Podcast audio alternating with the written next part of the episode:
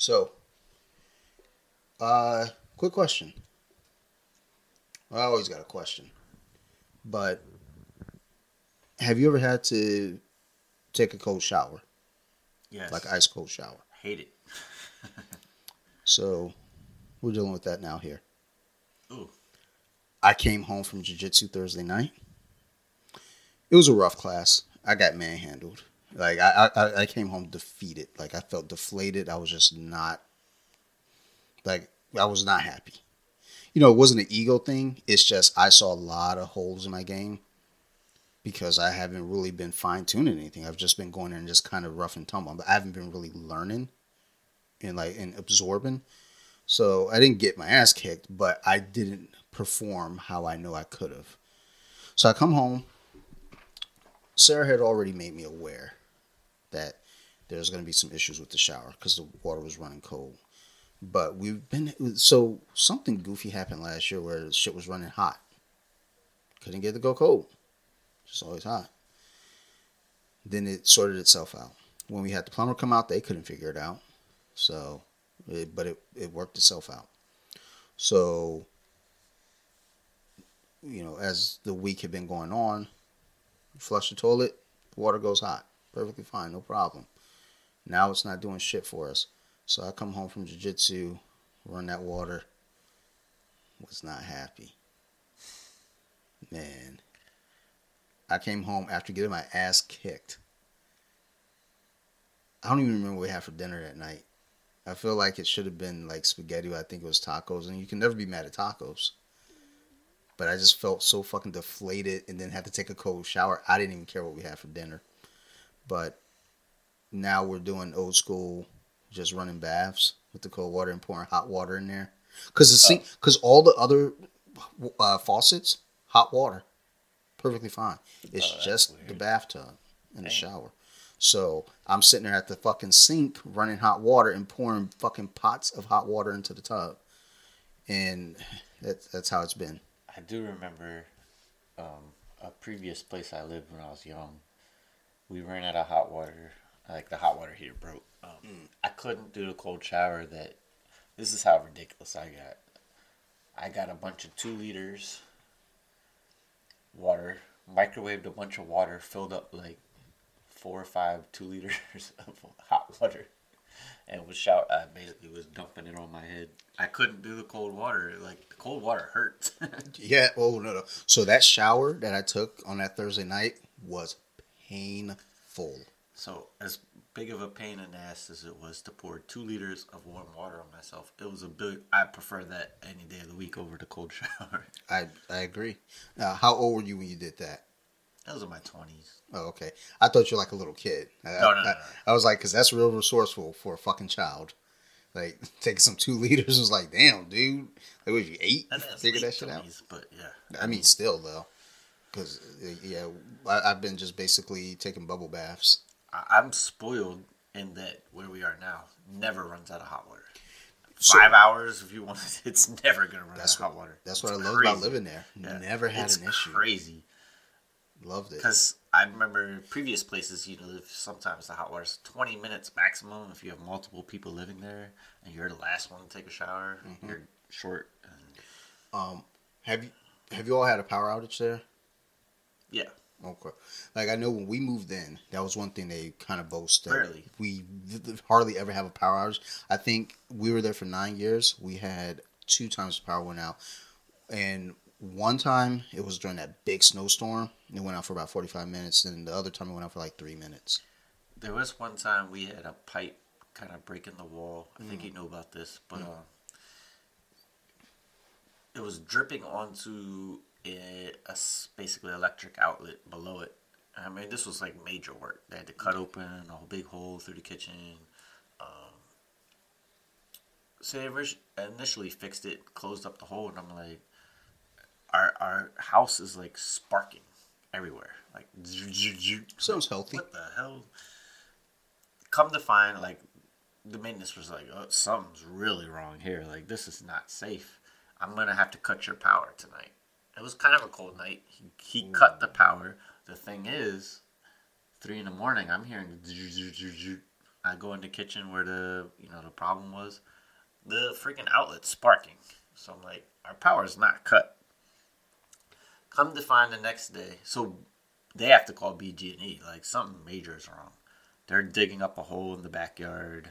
Um, things did get fixed quick, but what they basically said, like this guy was like, I don't know what happened, but it, I mean these were, you know, these townhouses are kind of old. Yeah. At some point, someone did some basic, like probably didn't use a proper electrician. Basically, my house wasn't wired right, and in fact, like in a very unsafe way, they said. So BG&E fixed whatever's on the outside. The inside they have fixed. We don't have any of that spark. I mean, this, if you saw the sparks at night, it was like, what is going? Like I couldn't sleep because I'm like, our power's supposedly supposed to be off for the night, and I'm seeing like an arc of electricity in the wall. As terrible as that was, it was really only one day without electricity. Um, it ended up they replaced our microwave, which was cool because honestly, the water was coming through the microwave is when I noticed the leak, which was disgusting because the bathroom's above us, so who knows where that water is coming from. Yeah. After they fix everything, somehow our electric bill is less than half of what it was ever since. It sounds well, right? Cra- no, I think something's wrong with when they fixed it. Of like, I'm pretty sure one of our neighbors is paying half of our electric bill. Cause yeah, I'm like, we went from a normal amount, like speaking to other people, to like suddenly it was like ridiculously cheap, and I'm just like, we don't use tons of electricity, but we definitely aren't using no electricity. Yeah. So it, it slowly has crept up, but something is not right. Like I'm 99% sure we're not fully on our own power grid. We're using someone else. So we had a similar issue. Well, not with the electric. We we had a pipe burst, and yeah, they had to replace our microwave. It, like yeah, we went through the whole thing because I don't know if you had, had ever been over like like that shit. I don't even remember when it I remember you sending me pictures of it. And that's basically kind of what ours ended up looking like. But yours was like winter, right? Yeah, the pipes froze and and So ours wasn't even that. It was just a small. It was a leak, but I mean, I, I think part of the problem with the leak, honestly, is because again they don't run out of hot water. The water can be incredibly hot at times. yeah, yep. Because we've had problems with the kitchen. Over time, this the seal uh, breaks through. Okay, And I get think it's because it's just so hot water all the time that it eventually eats through it, you know, faster than usual. Because it's a it's a I don't know positive and a negative. Because while we never ran out of hot water, if you turned it on all the way hot, I mean that's it's it'll burn you. well, that's It how gets I incredibly take my hot. showers. is like all the way like to the max. Yeah, Even I mean, there.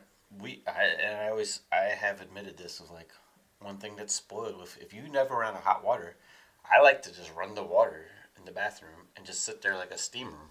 So even here, despite the issue that we have, we've never had an issue with the hot water here either. You don't run out. No, Oh, see, It- that's- it's always been solid. everywhere I've lived before where I live now. It's like the hot water eventually runs out, and I'm like, I, I'm so spoiled of like I, I literally just like reading my phone and sitting in. Basically, I'm yeah, sitting in a in the sauna. Yeah. and it's awesome. Like, So I don't know that I've ever experienced that though. I don't know if I've ever lived anywhere where I've run out of hot water. Though. Oh, I don't think. Have you always had gas? Because I feel like gas does a much better job. So if you don't have gas, the electric water heaters run out quicker. So I I think we have electric here. I think Maybe you have a big. everywhere else, well, you know, I don't You like to brag, say. you know, Yeah, but your water tank is huge. uh, but I know at yeah where we were there, that was gas over uh, where where you live, where we used to live. So I prefer gas if I can for So, like yeah. the half and half. You know. So I know Sarah, like as far as cooking, like Oh, with yeah, the stove, is she, she would prefer the gas over the electric. I don't really care. Just cook my fucking food, clown. Damn. I gotta cook my own. This shit sucks. Like, Yeah, I mean, What do we microwave? I've been microwaving the shit out of food. I so You know what's funny is the microwave. I was reading, you know, you know, it's always looked at as like uh, microwave's not real cooking, but microwaving frozen vegetables is by far the most efficient way to cook vegetables. I read. I was like, it kills the least amount of nutrients because when you put it in like boiling water, it like washes away a lot of Yeah. nutrients. So like, you know, people always diss microwave. But I'm like, like frozen broccoli, for example, that comes out great in the microwave. I I don't. Yeah, I mean, I mean, if you like it soft. I mean, I'm most likely hard though. I mean, I knew you did. um, yeah, like I think I feel like we talked about the microwave thing with the vegetables, maybe off air. I, I know, or, or maybe I'm just bugging out. We don't know what we do. I don't know. Half the time we're fucking drunk anyways. Like, like, does it fucking really matter? Um, how you been? How was your week? What was this past week? mm That's why I'm asking. Well, yeah, I mean, we we Oh. Recorded off the mat, so shout out off the mats. Um, Go check it out, y'all. but yeah, since this is a drinking podcast, I do want to mention again the same thing I already mentioned, but the WC Harlan Bar, the little, it's a secret little hideaway spot in Baltimore, the Remington area. Um, I'm gonna take you there one time. Wouldn't you say too much, except that they use they don't use rail liquor, which is pretty cool. Uh, a little pricier, but Some people like real liquor. Relax. You don't, get the the headache. I can't explain it. I don't get headaches from alcohol, son. Y'all are soft as baby shit. No, you're like, well, one this place though, it's kind of cool how it's like a secret place. There's no sign. You just walk in this door and suddenly you're in this real dark bar. I've been to places like that before. My butt was hurting after I left. I'm not going back. Don't go to those. it's also near this weird, not weird, this taco bar, another Mexican food I'd say. It's so good. It usually has like an hour wait. It's funny because the first time I went there, packed. But I'm like, I walk in and I just sit down at the seat. And I'm like, well, damn, it's so busy, but I found a seat. This is an excellent seat too. Then the hostess comes like, you gotta like put your name in. I'm like, oh. My bad. I was like, damn. I, I was thinking like, man, this is really busy, but I can't believe I found such a good seat. I mean, but there was no host when I walked in, so I just walked in and sat down. oh, that's on her. Fuck her. Yeah. So and then, how long's the wait? An hour. Oh, see ya. Yeah. I'm hungry. it's like you you think I'm waiting around for an hour. I'm hungry as place shit. Cool. So I, Fuck yeah, I think face. that place though they uh one of their things is they have a lot of tequilas. It'd be Hmm. fun to go to both places on the same night. We'll arrange it sometime. You, you got to get me on the pay week. If I ain't got no money, I ain't going nowhere. True Um, that. like, uh, I don't know what I did. I honestly don't at all know what I did this week. So, which probably means I didn't do shit. Um, I did have a Christmas party. Oh, and it was yeah. at Guinness. nice. Guinness Brewery. Um, it's funny as we've reviewed all these beers. I feel like I, I'm way more knowledgeable than I would have been. So Guinness doesn't have liquor; it's all beers. Yeah. But I'm like reading the beers, and I'm like, oh, so the strongest beer they have initially is uh, Belgian beer, which we did last week. That was the one that had like a little spice taste to it. Yeah, yeah. So I'm like, I know what to expect. Sure enough, good tasting beer, but it, yeah, I'm like, oh, I could tell now. This is I would never have been able to tell this is a Belgian beer. Guinness has an IPA. They don't do IPAs. Well, that's not their thing. the way you said it, I already knew. It's like they have an IPA. Yeah, They Guinness shouldn't. doesn't do IPAs. At some point, I'm at another bar, and I'm just like, you know, what's the strongest beer you have? Oh no! So I was talking to the main bar where I'm just like, you know, talking beer because they they are knowledgeable because it's a brewery, Well, yeah, they and I'm just be. mentioning like we have a pod. I do a podcast where we review beers. I'm not super knowledgeable, but it's like I have a much more knowledge than I used to. And he's explaining, you know, some of the beers, and I'm like, actually, like, yeah, that's what I would expect. But I'm like, and I was telling, joking with him, I was like, yeah, we tend to like, um, you know, the higher the alcohol, it gets a little bonus. And he's like, oh yeah, I feel that. And he's like, if you want, go to the other bar, and they have a, so the the Belgian was eight point five. That was the highest That's solid. go to the bar. There's a mint chocolate Guinness. That's ten something percent.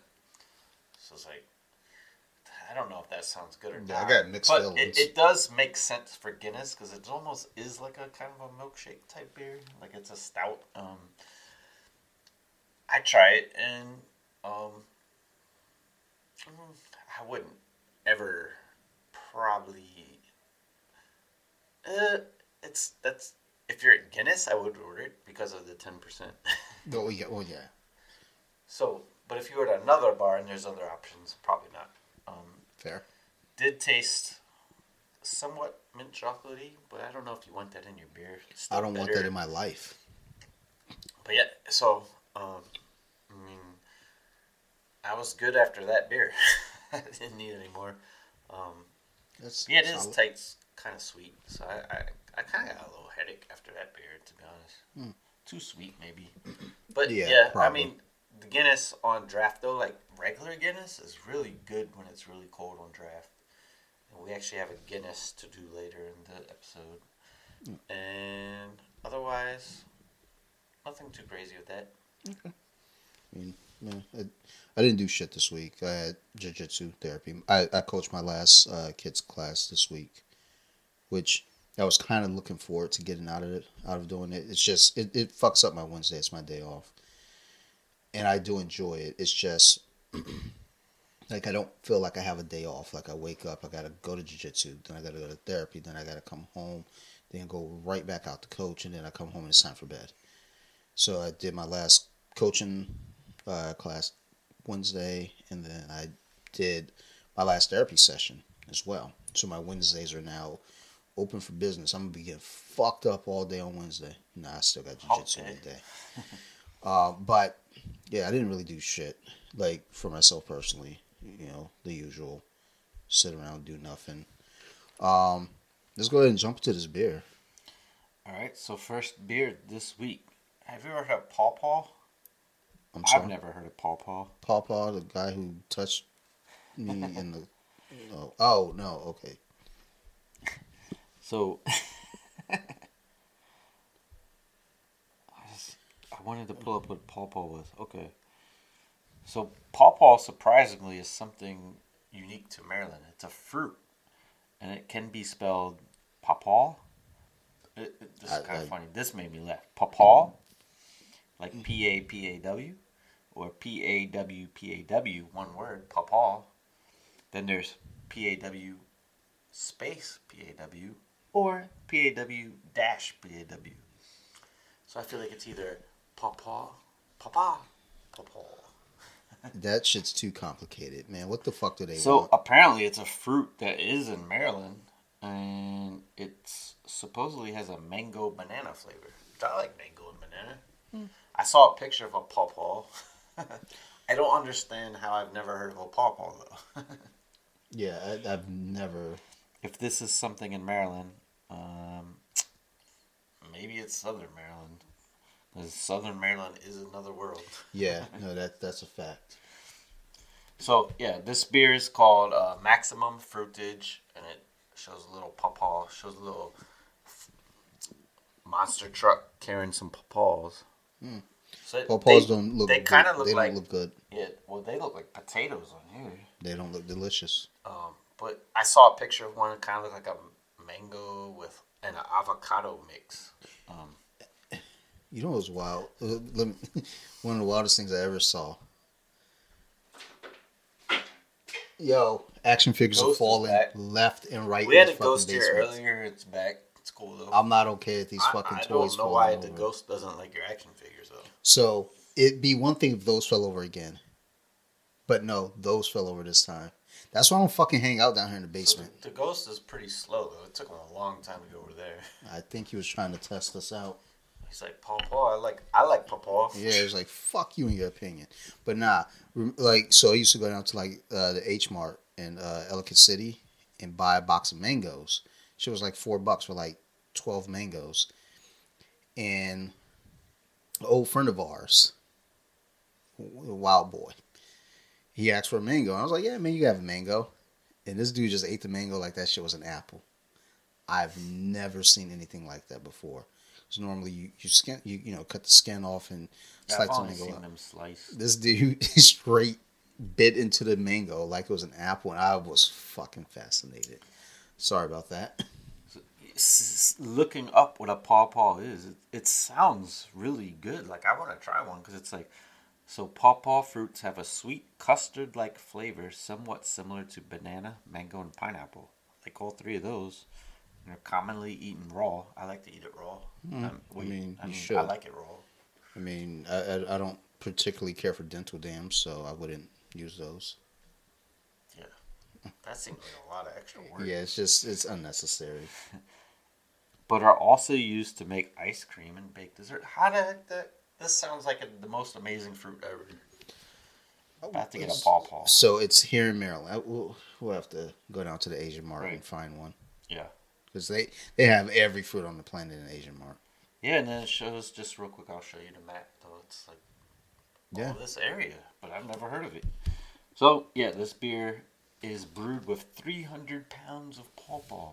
A little excessive, but okay. Um, so the beer again called Maximum Fruitage, and it's by Checkerspot Brewing. I believe we've done one from them. They're uh, Baltimore, Maryland.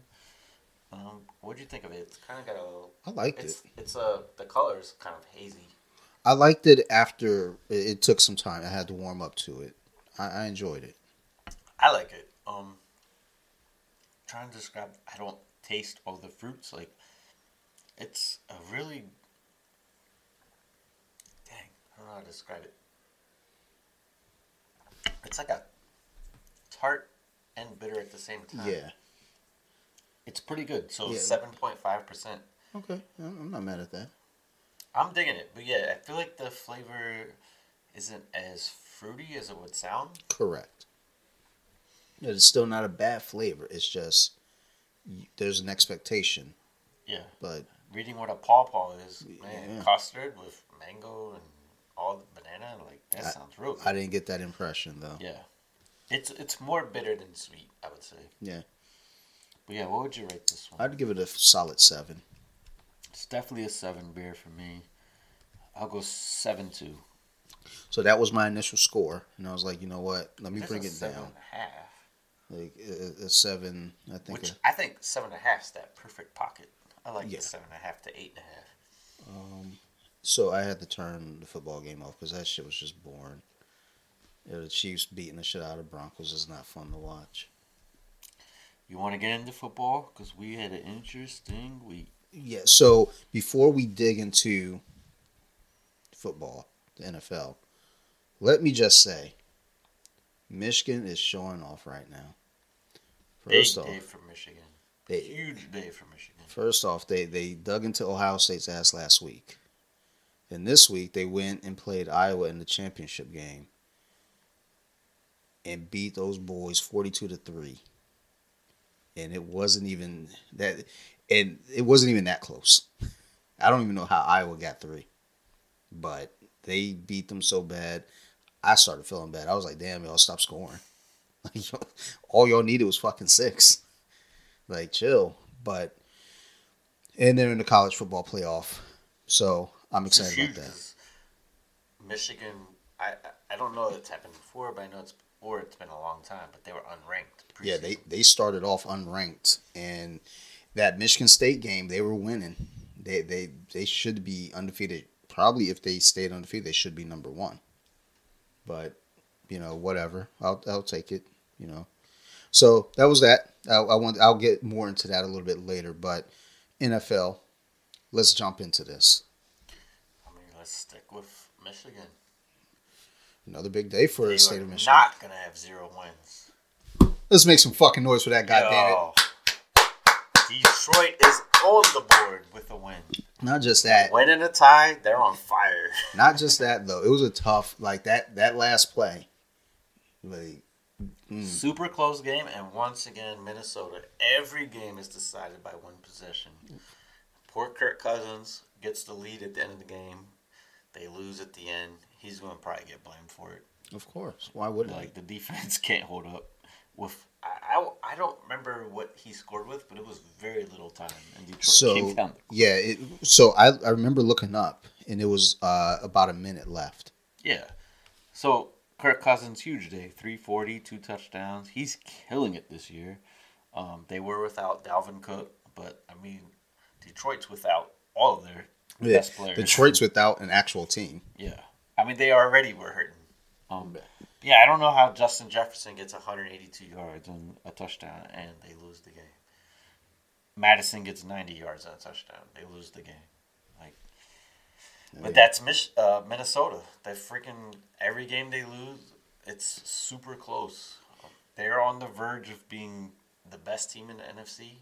To, I mean, I think that might have knocked them out of the playoffs temporarily. Yeah. They were like tied with Washington for the last seed, but Washington had a better conference record, and now that puts them pretty far behind. Like it's gonna be tough for them to make the playoffs.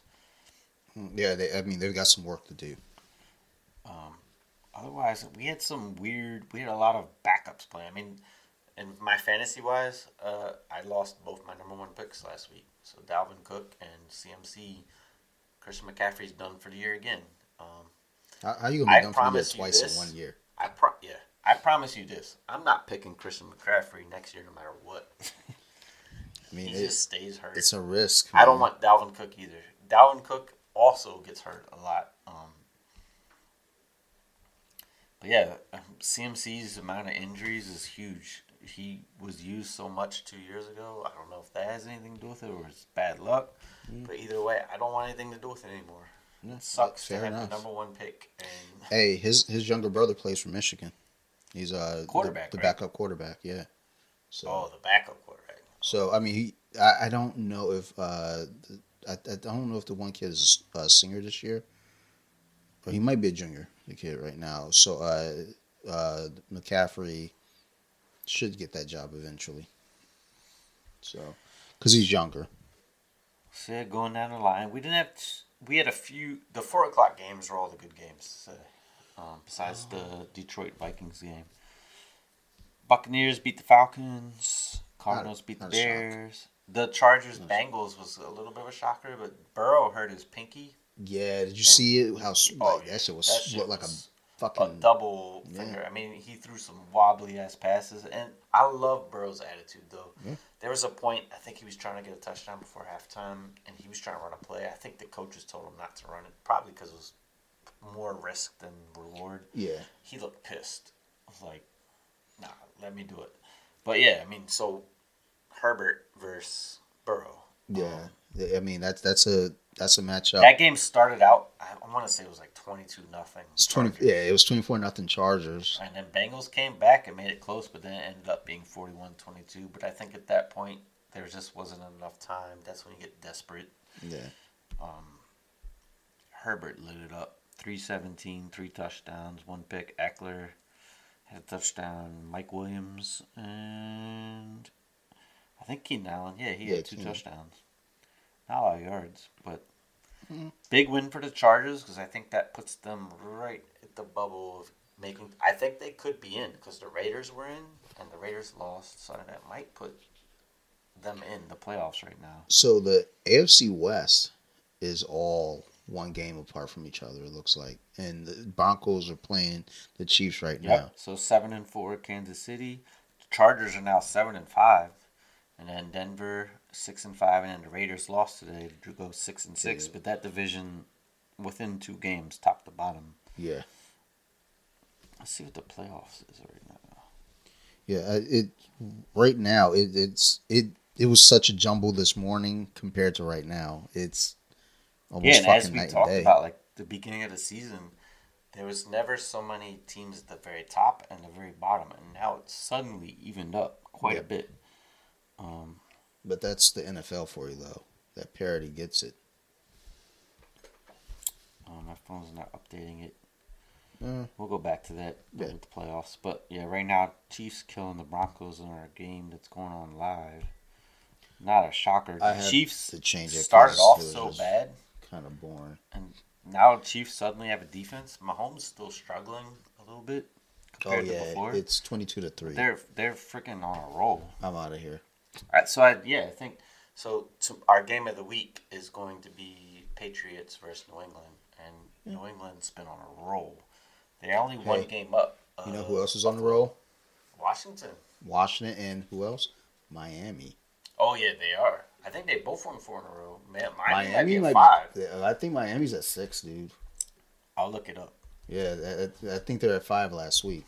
But yeah, Miami, because they were expected at the beginning of the year to be like probably because they barely missed the playoffs. I want to Yeah. say they're ten and six, but didn't make the playoffs last year. Yeah, they it, it was one of those things where it's like they needed help to get in. And I mean, and, and even coming into this year, there were high expectations. We knew Buffalo was going to be there, but they're like Miami's going to be on their heels, and Buffalo took off, and then New England stumbled. I mean, you know, So everything's so Miami's on five wins in a row, five. Okay, and they are now five and six. So oh, uh no, uh what are they? I Miami no, because they won at the beginning of the year, six and seven. Okay, yeah, so they had won one game, and I think they lost seven, yeah. They said they lost seven in a row, and I was and like, then won damn. five in a row. Pretty ridiculous. I mean, But they are in the division with Buffalo and New England. Uh, but they're not they're not far back really. Um, No, no, but but you also have to look at the rest of the AFC though, where that's where it gets real tricky for them. So, I don't know. But yeah, Washington now has won four in a row. Mentioned that game. That Good was a them. really close game. Uh, Broncos just scored. No, they did. Yeah, At least on my phone. doesn't matter. It's funny is you'll see it on your phone quicker than the live broadcast. Yeah, I, I turned the game off. I'm not interested anymore. Fuck those guys. I'm trying to pull up the freaking scores and it's oh, there we go. So again, Lions beat Vikings 29-27. Very last second score. Touch touchdown. It not So one thing I will say that was kind of, I, mean, I guess there was zero on the clock, so I mean it didn't matter. But I thought usually they still go for the extra point. I thought. Yeah, and the And they regulation they don't in overtime. but they didn't for regu- reg- regulation regulation. Why can't I say that? Damn. They didn't because the thing is, if Minnesota blocked it and ran it back, you're going to overtime. Yep. So I mean, I don't know if you saw. So last week, Washington's when the kicker got hurt. They're on their third kicker, but at that point, they actually, when they got the touchdown, chose to down it because one, I think you could probably find someone on the team that's capable of making an extra point. The problem is they don't have that trajectory of hitting it, high. Yeah. So the chance of it getting blocked, and remember, you could return it and get two points. So had th- that happened, the game would have been a one-score game. So they downed it to make keep it a two-score game. So you don't see that too often. You score a touchdown, just down the extra point. And uh, it was funny because there's video of Heinicke explaining it to the offensive lineman because the offensive line like, why the fuck are we downing it? Like, because it's going to be a two-score game if we down it. If we somehow don't get this and it's returned for two points, it's a one-score game. And I think the guy, one of the Redskins uh, or Washington's offensive linemen's like, I don't get it, but okay. I don't either because why not just go for two? Just try to run it. so because you could get the two-point convert, they could return it for two So no, I I get that, I guess there's, but still, it's eliminating the making it a Yeah, two points sure. score game no matter what. I- I guess I get it eliminates any option for them to score, but it. I mean, you're already up, so I guess it's fine. But I don't know. For me, it's like It's look, still goofy though. get what points you can, and touchdown. at, at least try for the points. I understand not going for the kick, but at the very least, you go for two. You're on the two yard line. Try to run it. I just don't fuck up. the extra point of like there's got to be someone that like a receiver. They're so athletic. I think The Chad punter? Ochocinco used to, yeah, I don't know. And our punter is one of the best athletes. Like I don't know. Regardless, so Washington wins today. Um, very close game.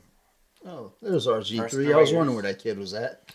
He's a college commentator now. He Yeah, good he, for him. he uh, made it clear though if a team wants him back, he would come back, including Washington. And the teams made it very clear. Nah, you good. yeah. Go ahead and stay there. I was explaining to someone today, just like the difference between Lamar and RG three of just like because RG three, he ran for seven hundred yards that rookie year, like he was a running quarterback. But when you see RG three, I mean, he takes hits in the worst possible way. Like he just doesn't have that natural ability. One, he was like a track person playing football. He doesn't cut left and right. He doesn't have any juke moves. Yeah. He was just straight on speed. but you could when he got hit, it was like the worst possible hit you could take. He just takes it awkwardly every time. Where you watch Lamar, Like no Vaseline. Lamar looks like a freaking running back. He just knows how to twist his body to take the least amount of damage as you can, and his jukes are ridiculous. Yeah. There's a point today. He ended up getting hit from behind, but he, there's three people in front of me, like froze, did a little left right juke. They're, they're frozen. Had the guy not hit him from behind, he would have been gone. But you never see Lamar take. I mean, he does take some big hits when he's still in the pocket, but when he runs, he does not. Oh shit! I'm looking at the highlights now for uh, the Detroit game. All right, so that was fourth and one, and they fumbled. So that's what put Minnesota back in it. Yeah, and Kirk, you know, clutch. So minute and fifty left, he gets the touchdown again. He's always criticized for not being clutch, but he gets these type of games taken away from him. He did what he needed to do. He scored under two minutes, a touchdown. He can't do any more. I mean, I guess he could try to not score so quickly. I mean, that's what Chicago did. Chicago ran that shit way down, and and you know. But they needed a touchdown, so they couldn't. You know, they needed So a what was it? Was what twenty? It was twenty to twenty three. So they could have went to overtime. Wait, no, because Detroit They won twenty seven. they only won by two, so Minnesota needed that So touchdown. no, they won by two because they didn't go for the extra point. So, but Minnesota needed a touchdown to take the lead. But what I'm saying is they could have still gone to overtime. They could have still hit a field goal to go to overtime. Minnesota could have. Like I'm talking about, like when Kirk scored the touchdown, like they could have milked the clock down, like uh, Chicago did the week before, and then you know play for overtime. I mean, but you know, always go for the win if you can. But I mean, he, you know, they scored that early. You're still leaving so much opportunity for the other team, you know, which is good because Detroit won. So Yeah, you wouldn't think that was enough opportunity for Detroit, but yeah, well, if it was Staff, especially also now. if it was Stafford, I would have like, oh, that's too much time. But it's Goff. It's like, mm, we'll see. yeah, I mean it's crazy just looking at the stats of Minnesota put up some monster numbers, but they're five and seven. With probably all seven losses are under. Yeah, they, they didn't get their asses beat in any game. Um, and you know, good for Detroit. You know the, you know they didn't go in there talking about you know the win. You know there was a, school shooting up there in Michigan, and you know they dedicated you know the the game to everyone affected in Nice. in that tragedy. So, um, yeah, it was weird because I didn't even know anything happened at all. I, yeah, I didn't. Either. I It's weird. just I heard saw yesterday. Some kind of story. I was reading a little bit about it. So, um, that I don't want to jump into that though. So, yeah. All right, uh, you want to talk about the Ravens game? Yeah, so that was a big, big game because the Ravens were the number one seed in the AFC. Um, so Ravens versus Steelers, always a rivalry. And in fact, if I was to bet money, it's usually the lower seed kind of wins. Um, Always. it's usually an ugly game. So the last twenty six games, they've been they're thirteen and thirteen. I actually saw another stat somewhere that says over the last however many years they're fourteen and fourteen. So I guess why didn't they just say the last twenty fucking eight games are fourteen and fourteen? But not any longer. So yeah, I mean, no matter what the records is, you never know what's going to happen with those games. Um, I watched a lot of this game today, um, flipping back and forth between the Washington game and both offenses struggled mightily. Uh, Ravens for sure. Pittsburgh's defense looked really good. T.J. Watt especially. Um, they were given. I mean, to be honest, Pittsburgh looked a little bit better most of the game. Um, Yeah, the the parts that I saw. the Ravens had like a 99 yard drive in the beginning of the game. You thought like, oh shit, the Ravens are about to kill them. And then that was it for a long time. Um, but I think the you know so that game ended with 2019 Steelers, but the Ravens score right at the end, pretty difficult touchdown, and to me. I would have for sure kicked the extra point to put that game in overtime because Steelers were struggling most of the game on offense. Uh, you also have one of the best kickers of all time that to get in his field goal range is incredibly difficult. And then the Steelers kicker missed the extra point. So I just feel like my percentage to win would have been to put that in overtime, but they go for two. I think two point conversions in general, it's definitely under 50%. So Yeah. the Steelers had got a two point conversion, so I don't know if they're cocky, like, oh, they got a touchdown, two point conversion on us. We could do the same.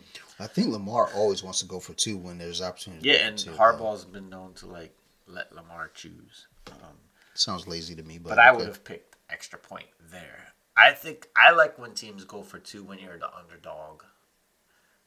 Like a, you're you shouldn't win this game, but Yeah. the Ravens overall are the superior team. Yeah. and I would have put it in overtime, and I would have trusted that we'd probably get in field goal range of Justin Tucker at the minimum.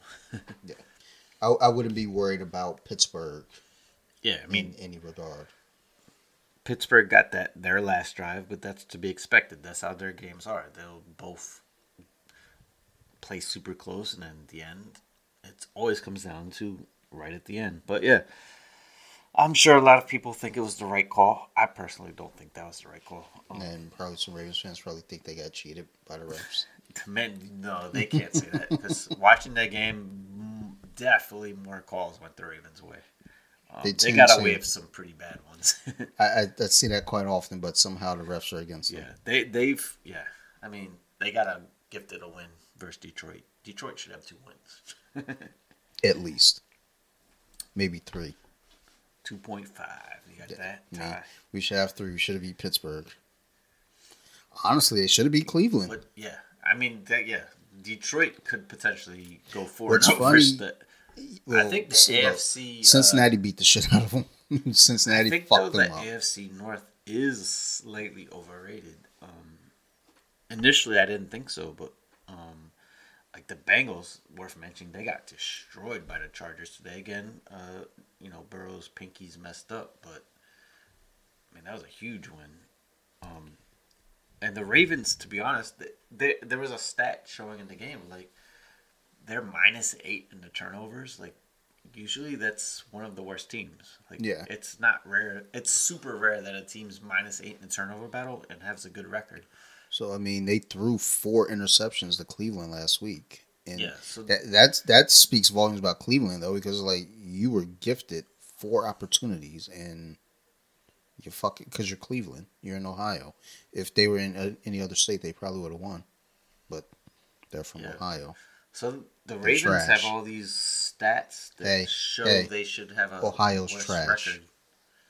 We don't have listeners there, so We don't. but if you want to listen to us in Ohio, what's up? trash.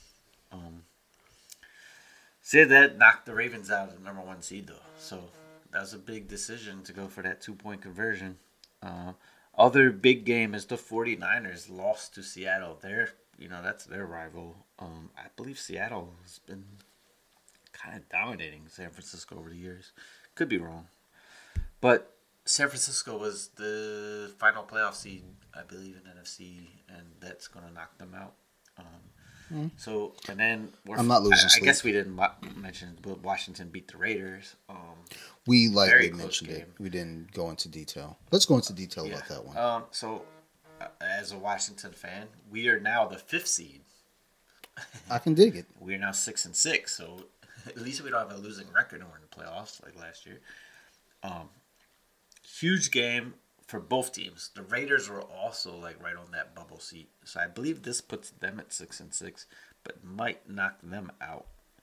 Um, low scoring game. Uh, Washington takes the lead very close to the end, and to be honest, Heinicke got away with probably should have been an interception at the least, maybe a pick six. So yeah, that one that was shaky. So he got away with that, but then made up for it. They score, um, and then the Raiders' first play with you know freaking forty seconds to go, almost hit a home run. It does look like if they would have called pass interference, you, I don't know that you could argue it, but one of the Washington defenders held the jersey slightly for a second, Shh. but they usually let that go. Hey, hey, hey. But the receiver still could have caught it. Uh, he kind of ran past the ball slightly, but I, I remember the Raiders won in overtime like that, like first play, home run. Um, so big loss. Hey, for, Michigan started off with a home run yesterday against Iowa, and then the next next time they had the ball, they or yeah they hit another one with a trick play. Go So- blue. Washington is now the fifth seed. Um, Let's see if I could pull this up fast. Oh, the NFC playoffs. yeah, the playoffs weren't Are loading you for fucking some. logged There we go. into There the go. Wi-Fi? I got it now. Yeah, Okay. got it now. You So my Wi-Fi's trash. Raiders now are out of the playoffs. So Where they Col- belong. Colts dominated today, and the Colts look like a tough team to me. So they're not a six seed at seven and six, but they have one of the best run games, good defense, and Wentz is actually playing pretty good. Not they did beat the wise. Texans. I mean, they shut out the Texans. It's an NFL team. NFC now. So we got Arizona, number one seed, Green Bay, Tampa Bay, both nine and three. Dallas at eight and four. The Rams are the wa- first wild card at eight and four, so they could, you know, I think the Rams. They just broke their losing streak. And then Washington is six and six now with four wins in a row. And San Francisco, actually, they're still in it, so they're six and six, but they're. Yeah, because that's right. Well, the Eagles, wow, the Eagles are six and seven, so they're a half game out. Um, But they're also the Eagles. ooh, it's very close. I mean, even Seattle's not out yet. Seattle's the eleventh seed at four and eight. But That's Houston is back. officially out. They're officially eliminated, said uh, ESPN. This is listing Detroit. You are not out yet.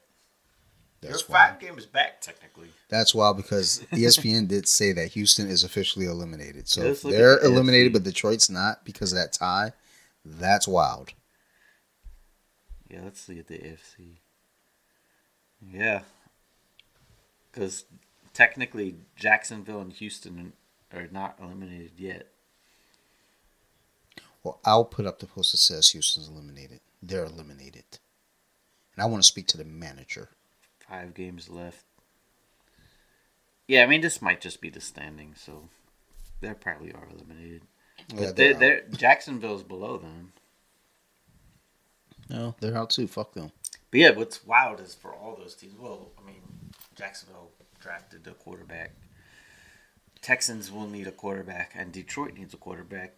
Not necessarily need a quarterback, but I mean, when you're They if you're the number one pick, so usually you go quarterback. But there's no quarterbacks. Yeah, there's no quarterbacks worth taking number one. They could trade it's that like pick. one of the worst drafts to have the number one pick. I They feel. could take a defensive player.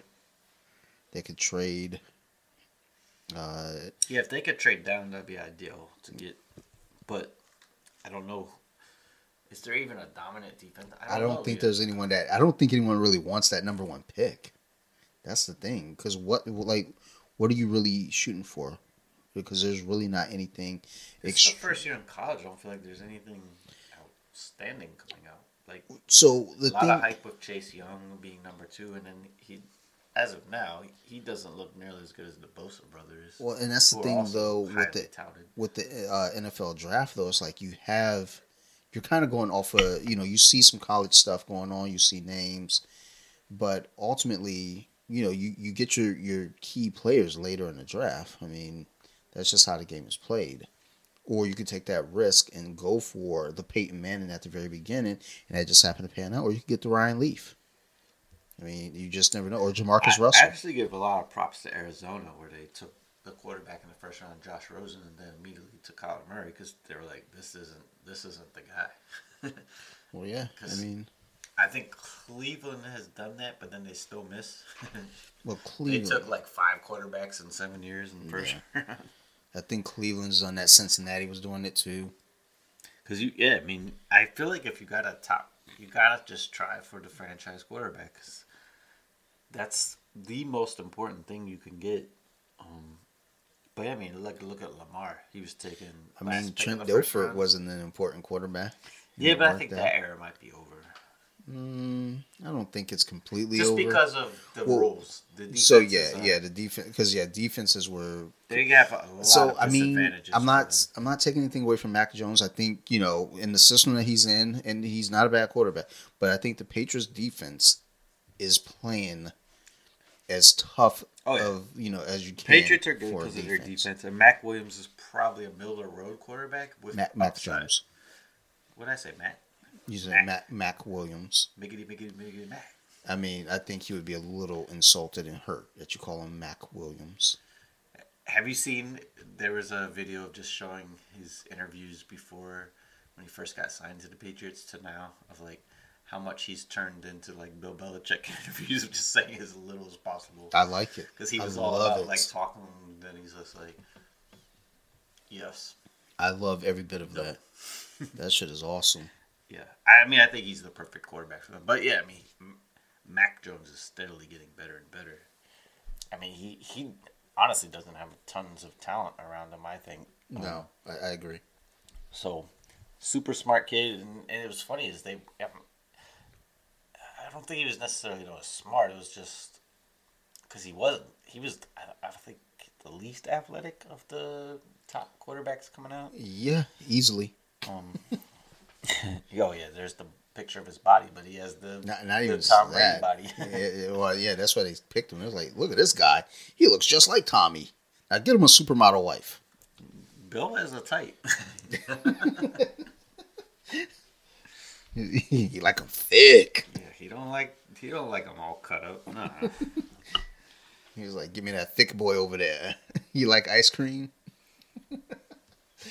yeah, I'm like in New England right now. I mean, I mean, I like him right it's now, tough but to it's completely just pick them because of the talent on offense. But well. Also, I mean, it's tough to pick them because yeah, their offense isn't the most talented, but and I'll get to this in a little bit. Neither was the 2001 New England's offense either. Oh yeah, it's very similar to previous New England teams the way they're playing now, and it would be interesting though. Again, we talked about last episode Brady winning the first Super Bowl after the split, but then Belichick coming back if he won number two with I a rookie quarterback. I would love it. Does that? I feel like that trumps So, that a little bit because Brady went to a super team a little, not full super team, Uh, but they they were complete. they teamed though. up. They like they were like Voltron.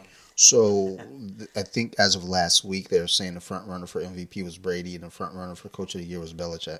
So I like shit like that too. I hope it. I hope it ends up that way Because It would be even crazier if Belichick beats Brady in the Super Bowl with Mac Jones. I would love every fucking. yeah, I would like that. I, I feel like that's the best possible scenario besides if Washington. I don't think they're going to make the Super Bowl, but I mean, yeah, like that's what I'm. that would be my second best. That's the Super Bowl I'm gunning for. If I don't get that, I want Stafford to get in there.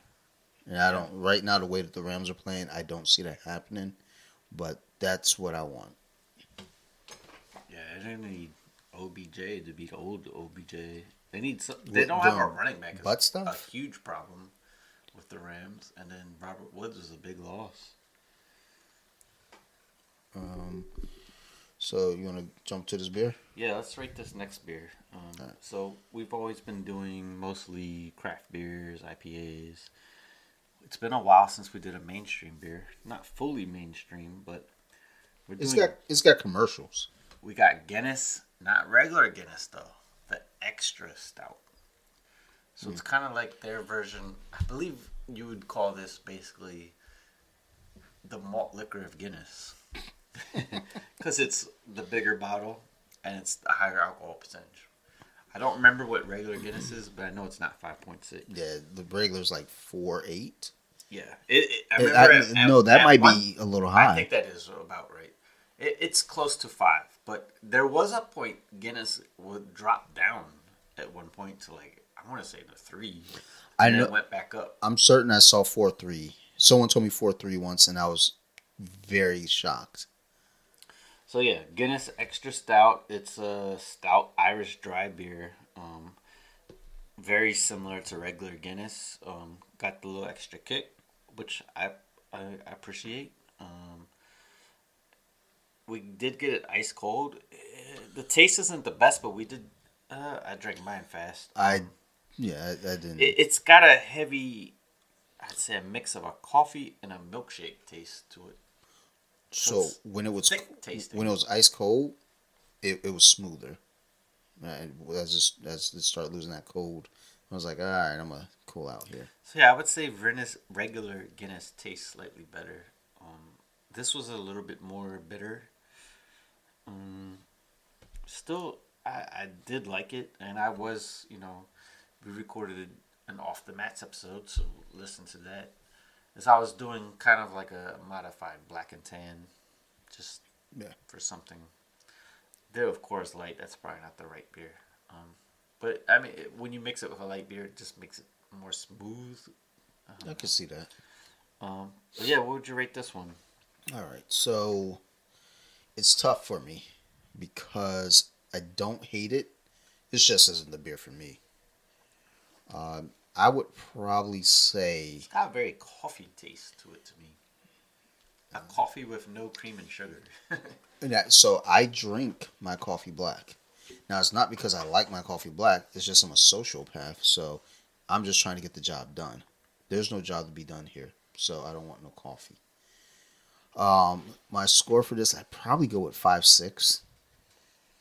Like I'm just not impressed with it. yeah, it's it's it's a tricky one. But it's not bad. I don't hate it, but I gotta be fair of what we rate Yeah. scores. Like I would again, if you gave it to me, I'm gonna drink it, but reluctantly. But I'm definitely not gonna buy this. Yeah. This to me is something you would mix with something. So like Yeah, we like the. Irish car bomb Yeah. In the past. It's been a long time since I did one of those. So, you know my what? favorite drinks. You know what? You got a birthday upcoming. Don't we do some Irish car bombs? Hell yeah. Uh, next episode. That was one of my favorite uh, initial first, you know, bombs. Um, man, this is hard to rate because I don't dislike it, but at the same time, it's like compared to like these IPAs, nah. It's got a coffee taste. I'm gonna go six point five. That was pretty generous of me. You're welcome, Guinness. My left Because I, foot I liked is itching like a son of a bitch on the top, and I'm really annoyed right now. Is that like AIDS or something? probably just athlete's foot. Maybe I got like we were just talking about that last night. Athlete's foot and um like ringworm and shit like that, and they're like, yeah, you know, if you get the prescribed stuff, it takes X amount of time. I was like, I got that shit from Target, the extra Oh, yeah. strength joint. That shit was dead in a day. So I, I have this weird um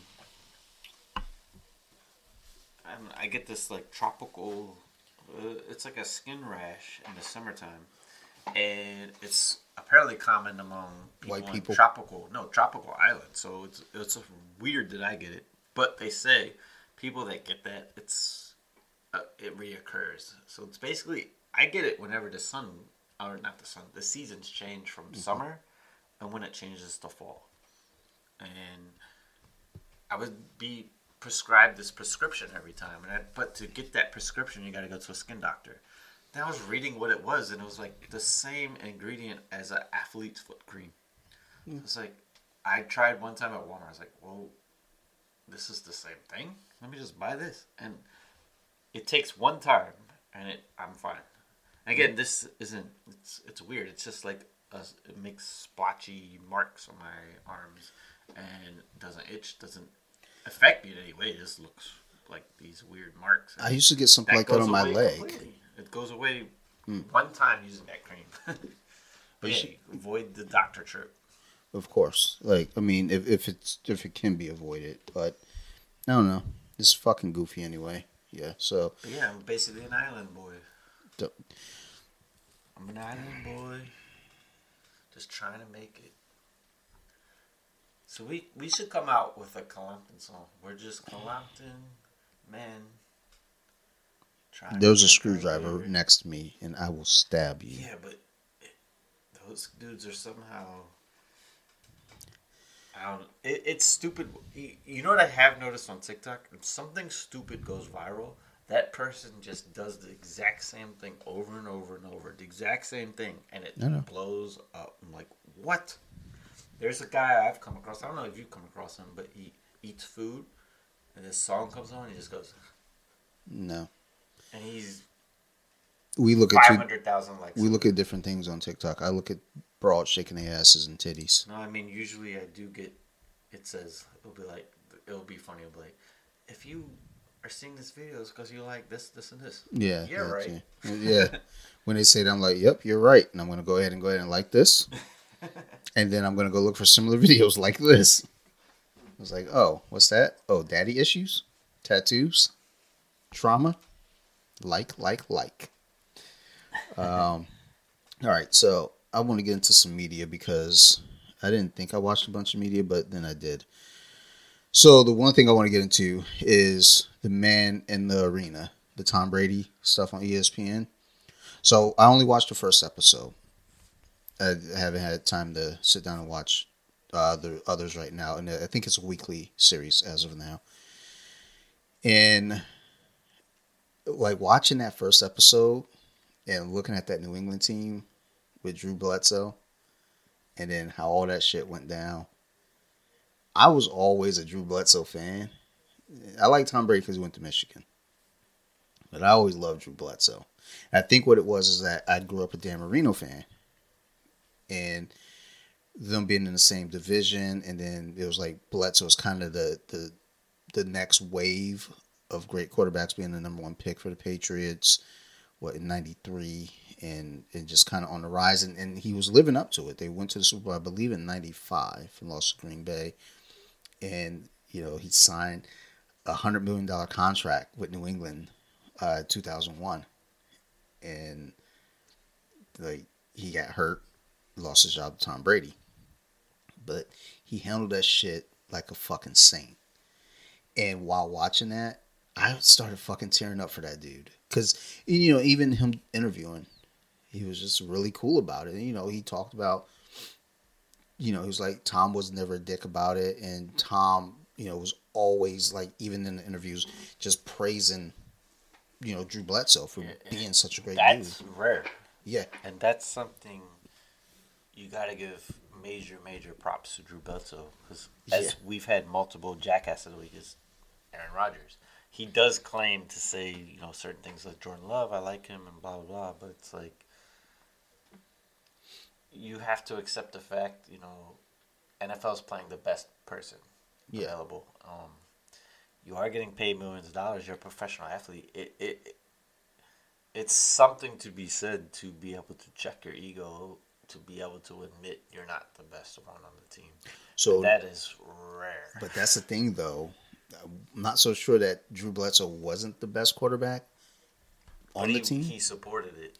Yeah, yeah, he, he went, went with it. First. And then when he came into the AFC Championship game and they beat Pittsburgh, because uh, Tom Brady got injured, I think he sprained his ankle, and you know the excitement came back, and then the team was just they were supporting whoever as long as they're winning, they're supportive, and that's good. I mean, the defense is what was really carrying that team, but you still had Drew Bledsoe and, you know, an emerging Tom Brady. And going into that Super Bowl, they're like, Drew Bledsoe was certain that he got his job back. He's like, I'm, I'm back. And so was everyone else. They're like, he's back. And Tom Brady got the start. And, you know, Drew was still hurt by it, but still supportive. And like watching, I was like, damn, dude, I love that dude. It's like, like when I think about, it, it's like, who's your favorite quarterback of all time? It's always been Dan Marino. But seeing that shit with Drew Bledsoe was like, just the way he handled that, it was always close with those two for me. And was just, you know, just I don't know. I just really like Drew Bledsoe. I like Bill Parcells. I like that Patriots team that went to the Super Bowl uh, in '95. But it's like looking at that and it's like that dude handled that shit like a champ and was never disgruntled, never a dick about it. And I think what helped was Tom Brady wasn't a dick either. Because he was like, if Tom was an asshole, it would have been a different story. But Tom was always, you know, you know, very supportive and, and just grateful. And you know, when he got traded to Buffalo, I liked Buffalo. I, I didn't, I never disliked Buffalo, but I liked Buffalo when Bledsoe went there. I was always rooting for that dude. But it's just interesting looking at that season when Tom Brady came in, took over, and just where things were at because I've always said that Belichick's got a system that works. Because when Matt Cassel came in, you know, he played very well when Tom Brady uh, had the knee injury. And then he got the contract with Kansas City, I think. And then he wasn't quite as good. And that's where you're like, well, maybe it's Bill Belichick has a system. Yeah, Garoppolo, yeah, Brissett. yeah, everyone, everyone that's gone through has done well, and then gone and got a you know decent contract somewhere else. And it, but then the thing is, Brady went to Tampa, and was still Brady.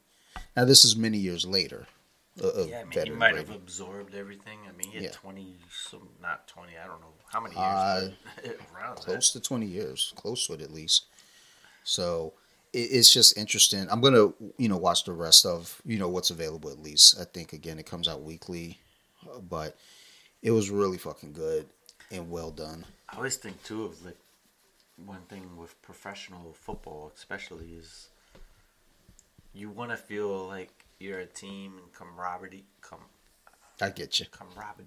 I can't Oh, say it. i can't either but there, you're also in such competition with your own team for your spot, and Yep. that weirds me out. Of just like you kind of gotta play a little bit selfish because you're really a professional athlete. Which really a professional athlete to me is someone that's making money to play a sport. So you gotta earn that spot on your team, and it's like in some ways you need to get stats in football. You need to, I mean, need, they see if you're playing the position the right way, but you're in competition with your own team more than anything to be on the team. So it's like, I wonder how those relationships are sometimes. Like, I feel like if you're an established veteran that's obviously going to start, then you're more likely to not worry about that.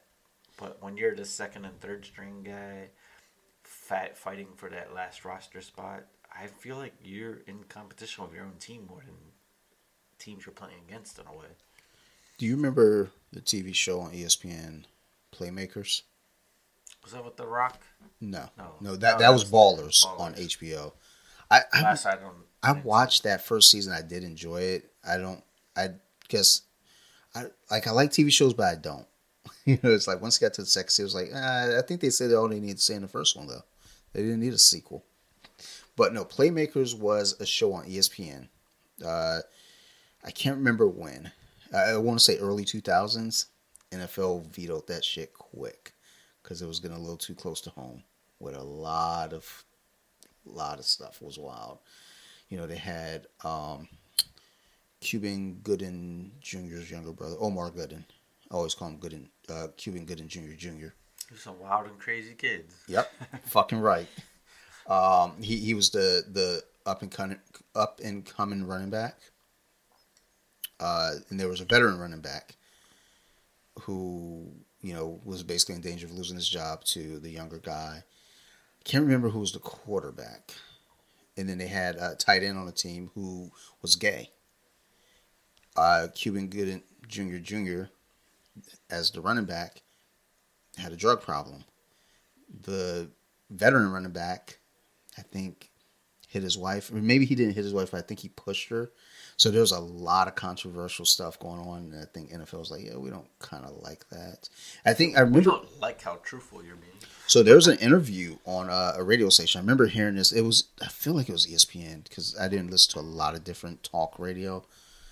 And I remember Deion Sanders and Michael Irvin were on there and kind of joking. I don't know if they knew they were recording.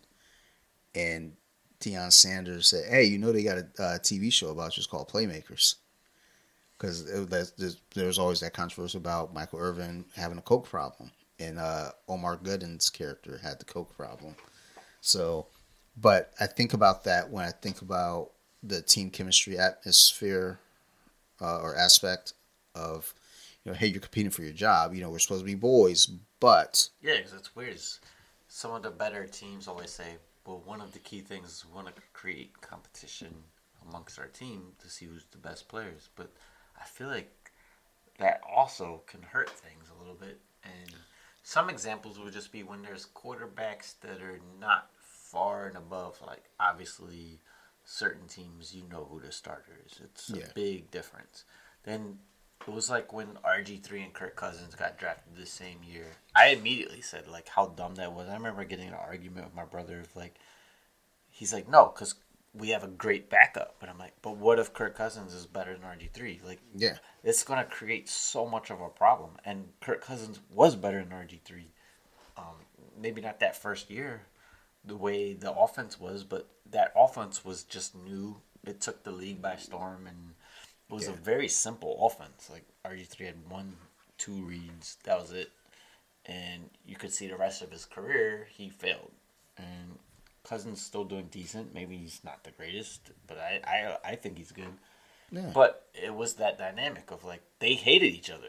I mean, they're competing for the same job, and I don't think they were working together. They weren't supporting each other. Like, No. I, I don't think RG three appreciated that they drafted a quarterback the same year. I think round three, round four. Yeah, it was th- third round. Yeah, like that, he didn't that's appreciate that. Like, fucking goofy, from the though. get go. It's like, I wouldn't either. yeah, You draft me. Where, where he went number two, RG three. yep. And that's when they traded freaking three picks to get him. Fucking um, dumb. But yeah, so the and like so even now Fitzpatrick and Heinicke, I think Fitzpatrick's played enough years. He's all and he's been replaced like ten times in his career. He'd probably be supportive. There's no way he's happy that Heinicke's having success, and now if he ever can come back, they're probably not going to go to him again. So once No. again, he goes to a team he thinks he's the starter, and was, he lost his job to Tua last year when he was playing good. Yeah, I- I mean, just looking at locker room dynamics. I mean, and and this is a little different, but like with jiu-jitsu, we have kind of a similar dynamic in that regard. Even though on the mat you're competing individually by yourself, it's still a team sport. You know, when you have weight classes, you know, we do support each other. And I do like, hey, we're one of two things will happen. Either we'll say, look, I'll, I'll move up or I'll move down in weight, or we'll close out. You know, we'll, we'll uh, close out a division. Because if they see that you're on the same team, they're not going to put you where you're going to see each other before the finals. So they're going to put one on one side and the other on the other side. And, you know, you get to the finals, some competitions will have you go against your teammate, like the major IBJJF. They don't typically have you go against your teammate. Um, but I know for our team, you know, we're supportive of all the ranks. It's like other blue belts is like, what are you doing? Okay, you know, what can I help you do? Now, again, it's a little different, but at the same time, it's not. I mean, if you are a team, you know, you- have to ask yourself some questions about the ego. It's like, now with NFL, it's different because there's millions of dollars on the line. That's where it gets way different because here it's a hobby. For some, it's just a little bit more because you know they're going to fucking Vegas for World Championship fucking matches. But ultimately, we're all supportive of each other. We want the team to win. And NFL, it's like okay, I, I want the team to win, but I want my money. It's a crazy dynamic because, like, high school, definitely you're more of a team. No one's getting Yeah. paid. Yeah. There's probably some slight ego things, but at the Well, same because you're young. still all friends and like let's win. College, even still, like you, you're getting paid with scholarships. Yeah, college. I think there is. I think that's where it kind of reared its head. Because I mean, Cam Newton, he was he he's uh was recruited to Florida. He transferred to Auburn. Tim Tim Tebow was a quarterback at Florida when Cam Newton was there. So it's almost kind of like, yeah, Yeah, because I'm not gonna stick around for this. I'm not getting that job. NFL potential, you got to go where you're gonna get some shine. I mean, Yeah. if you're behind another NFL player your quarterback, especially, you might not get seen. And I, I don't know what the dynamic was like. I I don't imagine that, you know, they they had static. I bet they didn't have a stag. But it was just a matter of like, I, I if I'm gonna make it to NFL, I got to go somewhere else. Yeah, and you know it's not like NFL. You, you sign a contract. I mean, your contract for X amount of years. You can say, "Hey, I want to be traded," and they could say no, or they could say, "All right, Yeah, get the fuck out of here." the NFL contracts, there's only limited guaranteed. Granted, if you make it to the NFL team, you probably made a couple hundred thousand at least. Yeah, I mean, at least you're a signing set bonus. for life, but you got a you know big chunk of money. Yeah. But yeah, you're competing so hard with your own team, especially the second and third string guys. It's just like I I just imagine them in the preseason. If you're the number two guy fighting for another guy, number two, in your head you see him make a good play, you're probably like, fuck. Yeah. like I don't feel like you're happy about it. So, and that, that was the weird thing watching that that first episode when you would see, you know, Tom Brady doing well, and Drew Bledsoe's, you know, you know, cheering him on, high fiving, they're talking.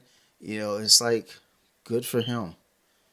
And I wonder if you know, just the times have a lot to do with that though too. It's like Because back then it's like, and, and maturity, because Drew had been in the league at that point for what eight years by that point. So, you know, and again, there is that thought that I'm not going to lose my job to this kid. I mean, look, I, I you know had some internal bleeding. I'd be out for six weeks. You know, coming back to the next season, I'll get my job back. And that that's probably a little bit of the Aaron Rodgers situation. Is he's clearly one of the best quarterbacks of all time, but he probably has a little bit of a some doubt of like, damn, they drafted this kid. Am I done? Like, as good as he is, to me, that was a little bit of an insecurity of him. Yeah. Because as long as he plays well, they won't replace him. They're just preparing. You're old. You gotta prepare. Well, I mean, I'm sure that was the thing He in New the England. same thing with Favre. Yeah. Well, I, I'm sure that was the thing in New England though. Whenever they would draft a quarterback, while Brady was there, it's like, Oh yeah, Brady hated. it. I mean, that's why they got rid of Drew Garoppolo was because Brady was like, "Nah, this dude got to go." it was like, yo, what the fuck y'all doing? And they were like, well, we're preparing because you're not going to play forever. And he was like, the fuck if I'm not. Yeah, I mean Brady's. It's funny is you know steroids are illegal. Whatever Brady's doing, I think will eventually be illegal. They just haven't figured out what he's doing. Um, let me sort this drink situation out because I'm not and. Guinness might have to go lower. It's the first beer that got dumped out. I mean, yeah. Uh, I'm gonna put this aside because I'm gonna have to dump that at the end. Um, yeah, but but I, I enjoyed that episode. I'm gonna, you know, finish out the rest of them. Um, I think I talked on here before about higher learning. And we watched it again last uh, a couple nights ago. It just, damn, can you hear that that? sounds great. Like if we were doing a commercial. Um, we we were watching it again the other night and just kind of thinking about just some other details in that movie that that were just interesting because where we grew up in Howard County, we, you know, we were like a salad bowl community. Like everybody knew each other, everybody loved each other, type deal. And, you know, watching that movie, and especially when it came out, I think it came out like 92 or 93. And just looking back on it, it was like, that shit seemed fucking foreign to me. It's just like, even though I came from an area where there were only three white kids in my school. So it's like, but I still felt kind of connected to just mixing and mingling with everyone. But then when you watch this movie, where it's like, it's very clear the Asian kids are hanging out here, the Hispanic kids are here, the black kids are here, the white kids are there. And then you watch the movie kind of progress where Ice Cube, Busta Rhymes, Mike Tomlin all hang out. And you caught that. Uh, they all hang out I in mean, one spot. it's funny is I, I have a movie I was going to talk about that's also Mike Tomlin. Yep, see. He- he- like, yo, they, they need to make a Mike Tomlin film right now, and Omar Epps better play him. Uh, It'll be funny if they do a documentary on Mike Tomlin or some kind of story on him. He doesn't play him. Would be like, I'd be angry. Uh, but imagine if he auditioned and he got told he didn't get like, really? it's like I look like the motherfucker. Uh, but you know, watching that movie again and just kind of thinking about our upbringing in Howard County and just how that movie and I, I was telling Sarah that movie actually kind of fucked me a little bit because I just didn't think it was true. I didn't feel like that was how it was. Remind me who else is in Harlan because I think I've seen bits and pieces. Was that? Uh, Um, I don't want to say because then I'll looks, but It was like Ice Cube. Rapaport? Yeah, yeah. Okay, he, so he was the skinhead. Okay, yes, yes, yes. um it, it was just weird because I was like, that's not how it is though. And you know, now as we're looking at the world, now it's like, uh, maybe, maybe in some parts. It's funny. Is I was trying to explain to someone. It we're actually a question. Uh, a Jeopardy question was, "What's the first planned U.S. city?" And it's Columbia. Yeah. For those that don't know, Columbia was completely planned, like kind of ahead of time. And what you mean by that is obviously every city's planned, but who, if you don't live in Columbia, we can tell how where each other live by which uh, neighborhood you're in. Owen Brown, Oakland Mills, Wild Lake. Other cities don't have that. They don't have. it. So they do, but we have villages. Yeah, that's Like, what I mean. So every one of those neighborhoods has a village center. So it's where you can do your grocery shopping, eh, basic shopping, basically. Um, Well, I think the idea was initially for those villages to be set up where that was your community. That's where you could do all your shopping. Yeah, really. yeah, yeah. I mean, it, it really is. a- You- as years went on, obviously, you know, you get the malls and WalMarts and stuff. Yeah, and the mall's the main part of the town. Yeah. But yeah, every and you could we could communicate like we really knew where you were at Oak Mills. Oh, I know where you are at Oak Brown. Yeah. And the Yeah. paths, the bike Um, paths, yep. were the The connectors to entire all of Columbia is connected by a bike paths. We have uh, lots of parks throughout. Um, and Mm-hmm. Tot then lots. the You know, Tot lots is specific to Columbia. Columbia. Yeah. Village Center is. Yeah. Like what the fuck's a village? Center? So, so uh, I have friends in uh, Sweden, and Sweden is set up basically how we grew up in Howard County And, and it's possible it actually took a model of that because Columbia was like a big deal of the model. But uh, the other thing, what it did was they had Section 8 housing mixed with expensive housing, and then they had good school systems. So Columbia ended up being one of the my most diverse areas, especially our high school Yeah. was v- extremely diverse, and it was like, yeah, there was some friction between certain groups. I remember a little bit, not anything major, but for the most part, it was like, I remember a friend of ours that passed away of like telling him like, dude, when you go outside of our bubble, there's some extreme racism in Maryland down south. Yeah. Frederick, like, we don't see it here. He, he was like, nah, nah, nah. They, I remember him telling me like, you're right. Like, I didn't know it was like that. I was like, dude, if we go down south in the U.S., it's totally different. Well, not even just that though. I mean, it. it we, w- they're not all friends like we are. I mean, even you know, um, because I know, and people might give me shit for this, but I mean, like, racism isn't just one sided.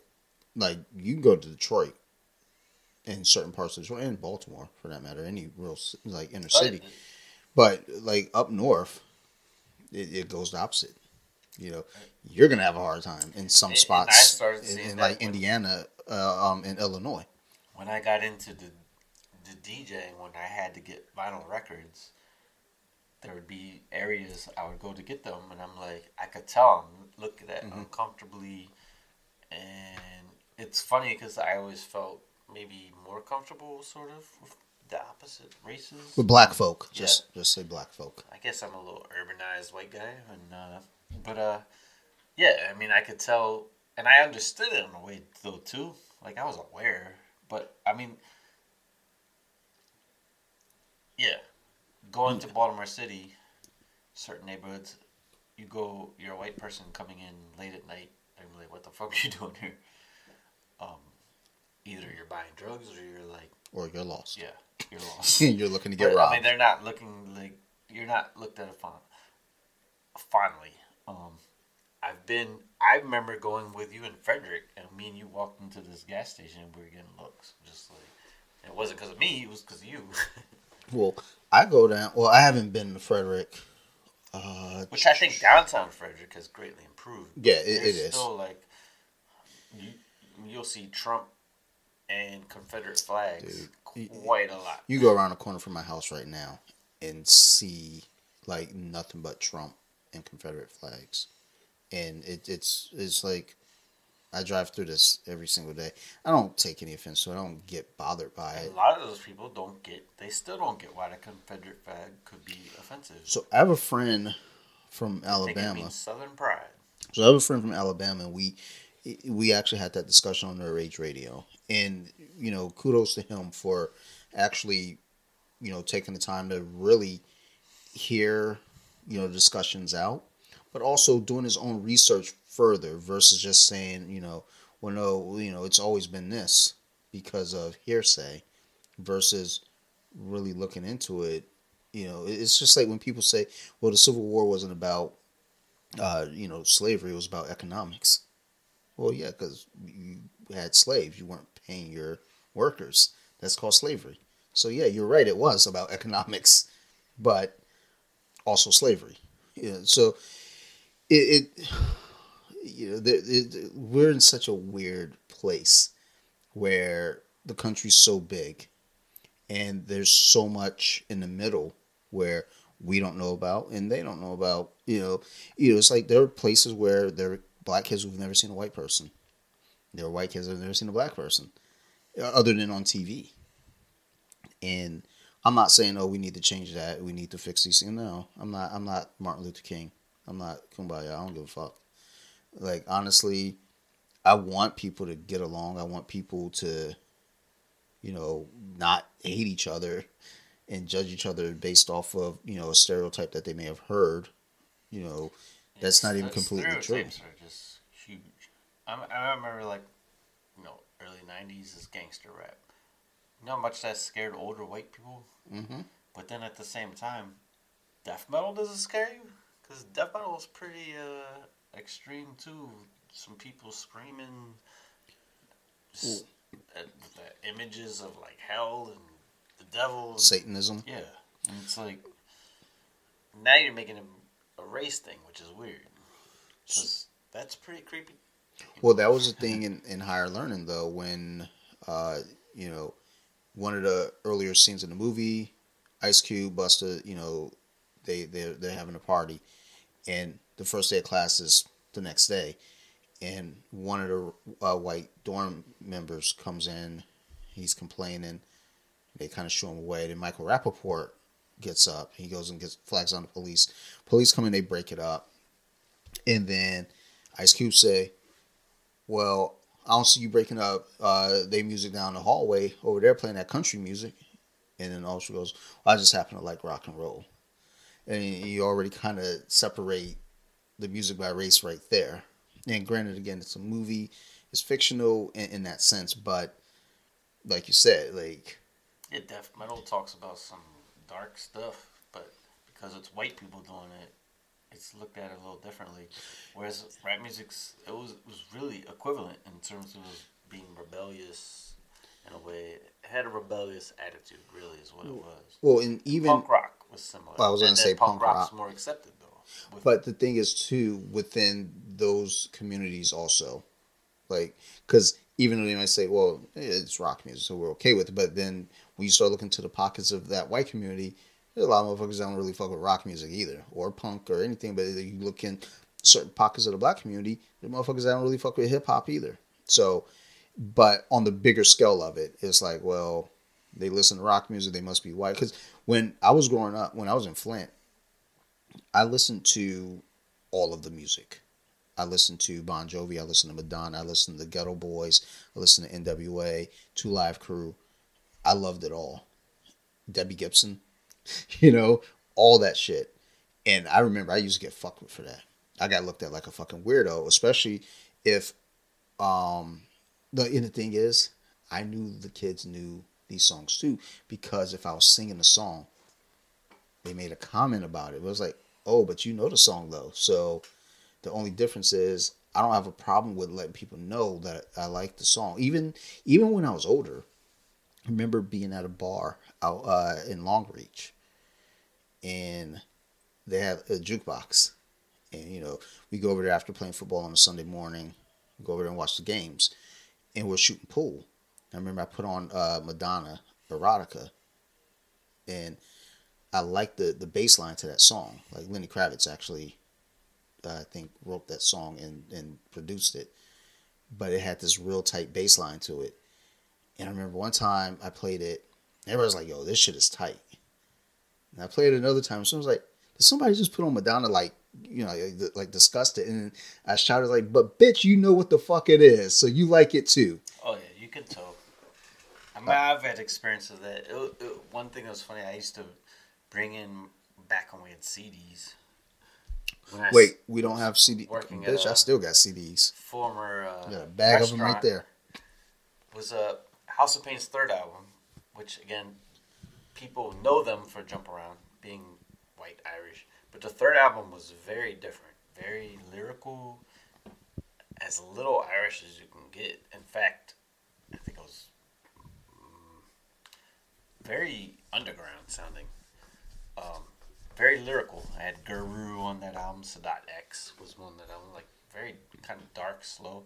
And the goal, I know Lethal made all the beats. His goal was, I'm not here to make beats for the average listener.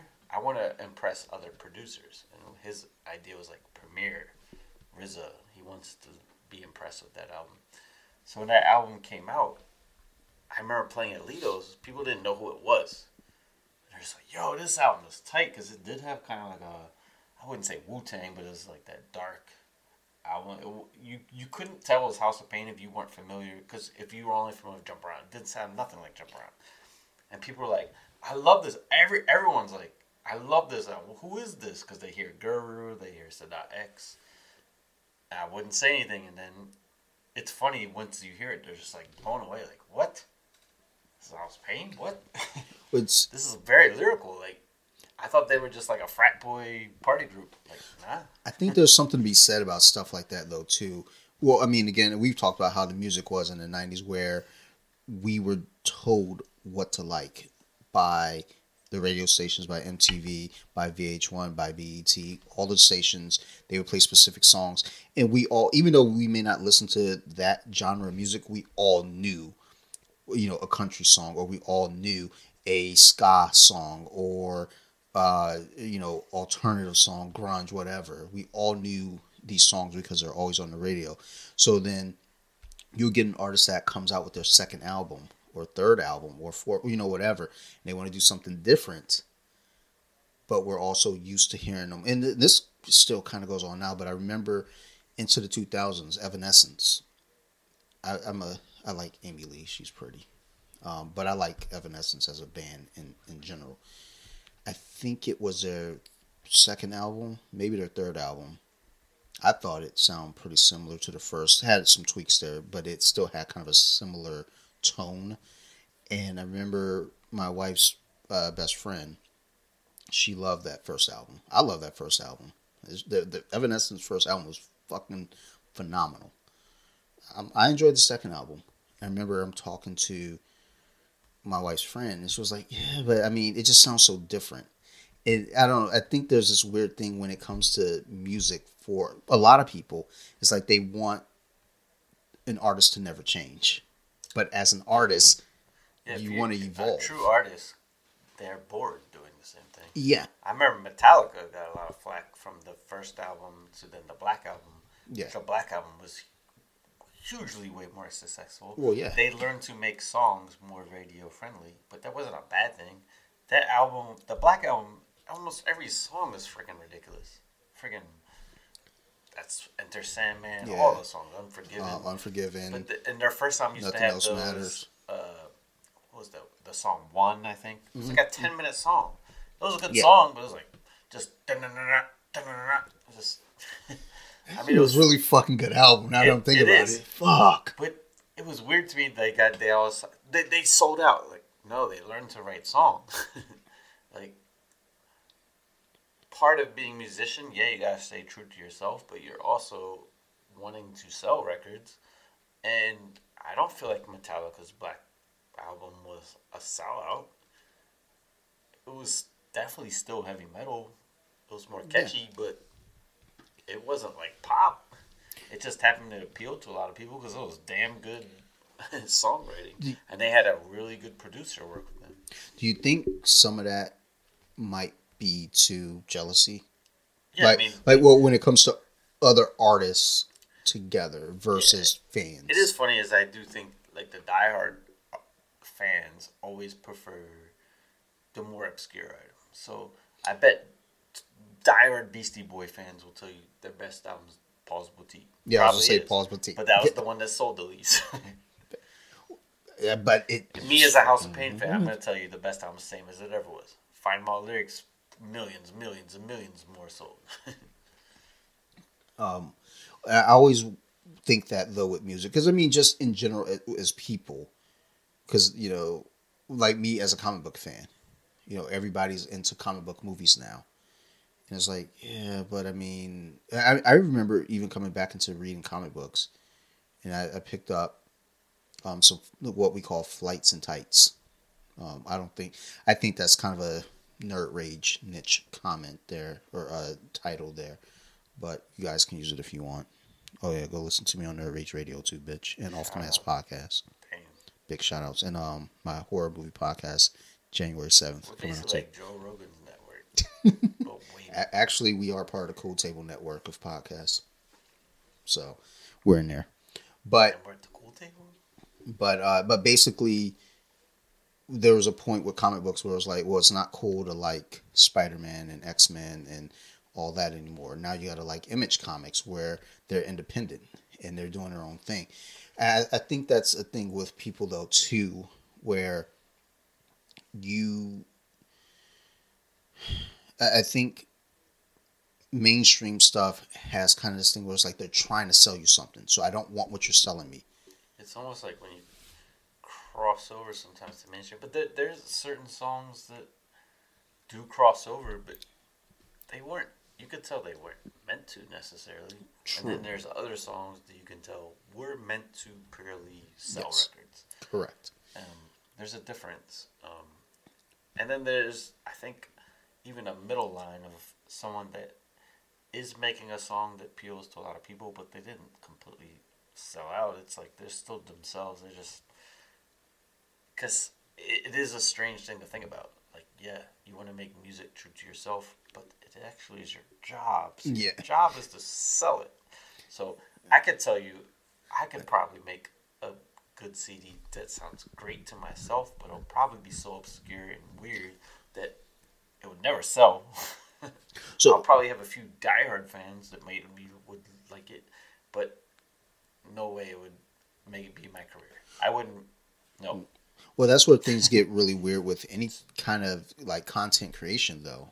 It, it becomes a thing of, and I think in the world that we're in now, it's a little, it's a little different where you can say there's so much, so much exposure that someone's gonna like what you're doing. I mean, we're doing a podcast, and and the thing is, with doing a podcast, it's like you could be like Joe Rogan, you can you know, and and do things his way. You could do things like Tom Segura, Bill Burr. Th- These are all comedians, mind you. You could do things like Dan Carlin, who is a historian. You could do things like you know, basically you can have a production, or you could just be a couple guys sitting in the basement that want to have a conversation and just talk and people can latch onto that and say oh we really like that and then the question is then are we selling this as something that we want to make money off of or are we just doing this because hey, it's fun and if people happen to want to pay for it or you know in some capacity make money off of it and that kind of goes to music art everything. Because you could be a band in your garage playing music and you know your neighbor might come out and was like you know you're always making this noise but are you ever going to do anything with it? And it's like well i'm doing something with it. I'm expressing myself. We're doing this there's only so long you're to do that with a complete band though because your bandmates might want to grow like i know i had two friends that were doing a podcast one was very content with like just doing the podcast and letting it grow naturally and the other one was like look i'm to go out here and start trying to get sponsors and they both butted heads on it I was more in agreement with the one that was like, just let it grow organically. But I understood where the person who was trying to get the sponsors was coming from too.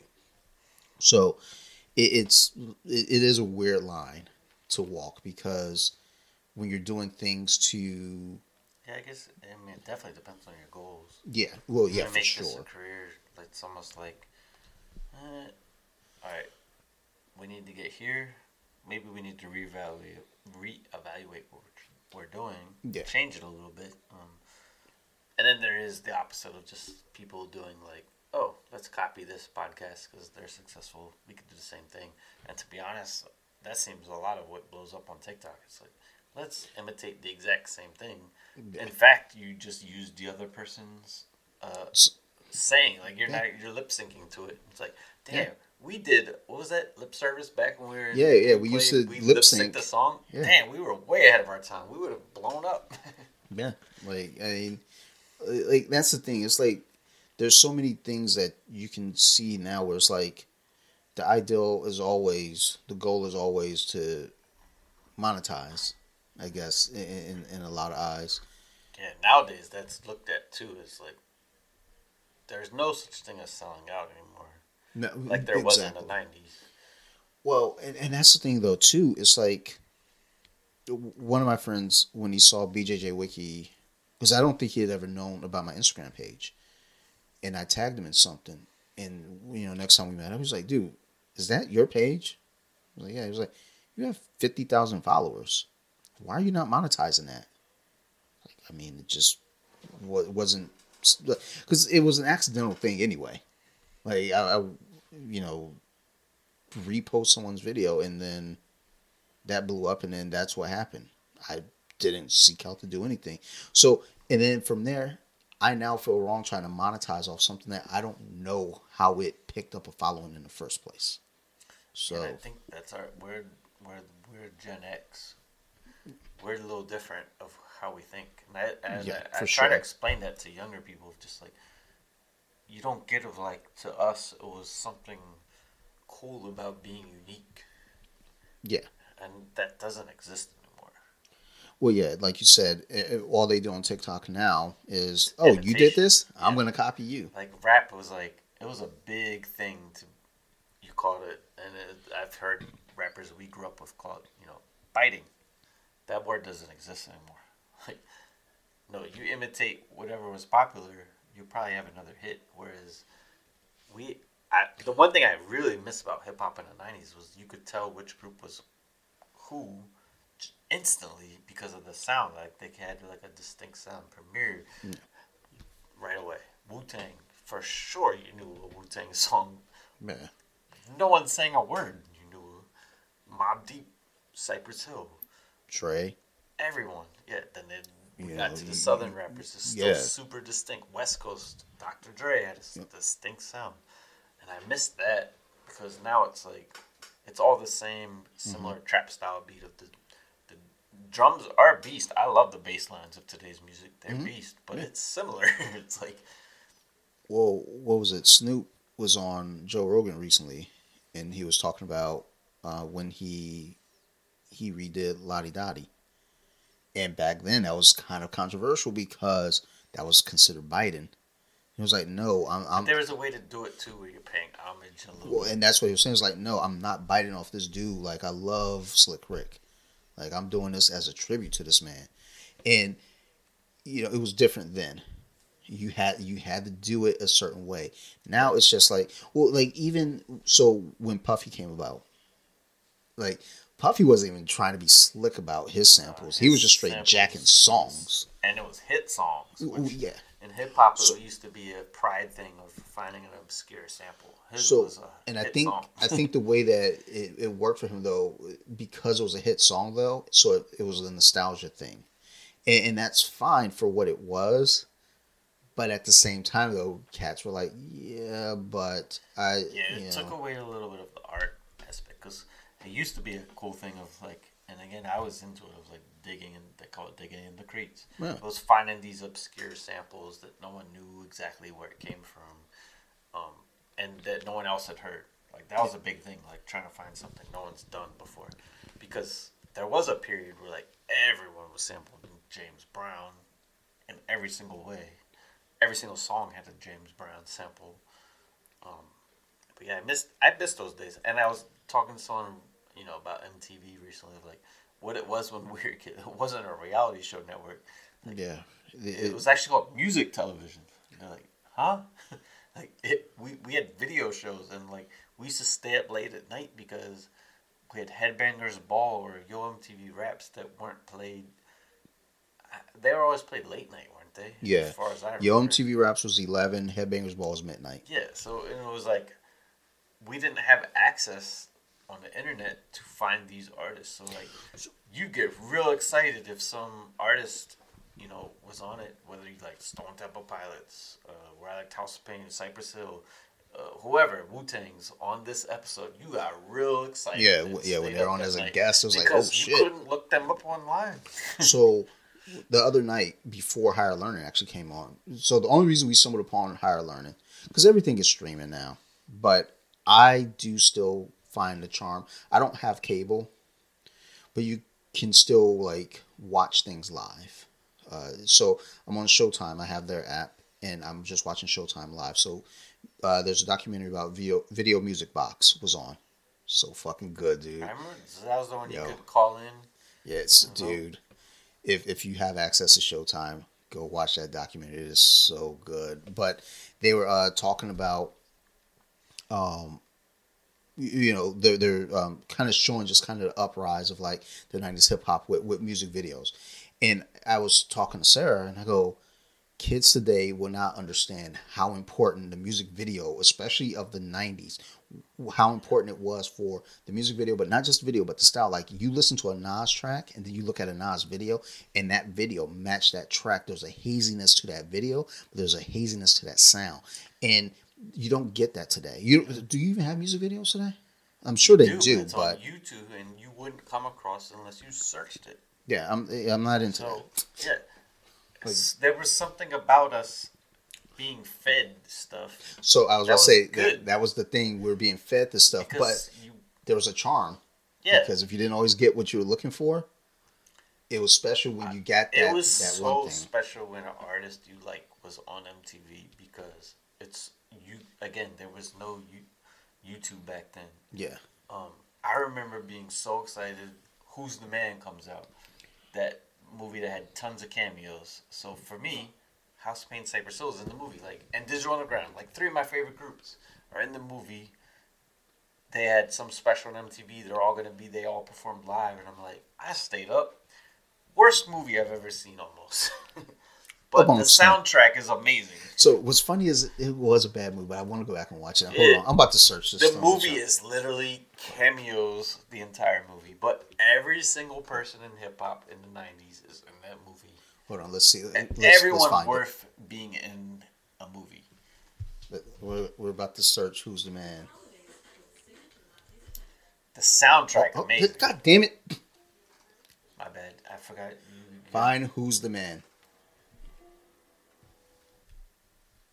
Oh, I think there's going to be a bit of a pause because we're looking for. Choose the man. Oh, it's not even going to give the it to us. song for that movie is one of my favorite Oh, songs. of let's try this again. Who's the man? I said you are. Wait, we gotta take a break after that. All right, so we are unfortunately able to find Who's the Man on streaming. So that sucks, but that's I've, I've been having a lot of trouble finding things on streaming this week because uh, Sarah and I are doing the we're so we just recorded Saturday night. We recorded the first episode of the horror podcast. So you like horror? Um, a lot of editing, a lot of editing. It's because there's four of us talking. There's so much over talking, and then Phil and I have been doing podcasts for a while. Sarah and Teresa, not so much. So it, it's these points where I have to say, all right, like it, it, it works the same as any conversation.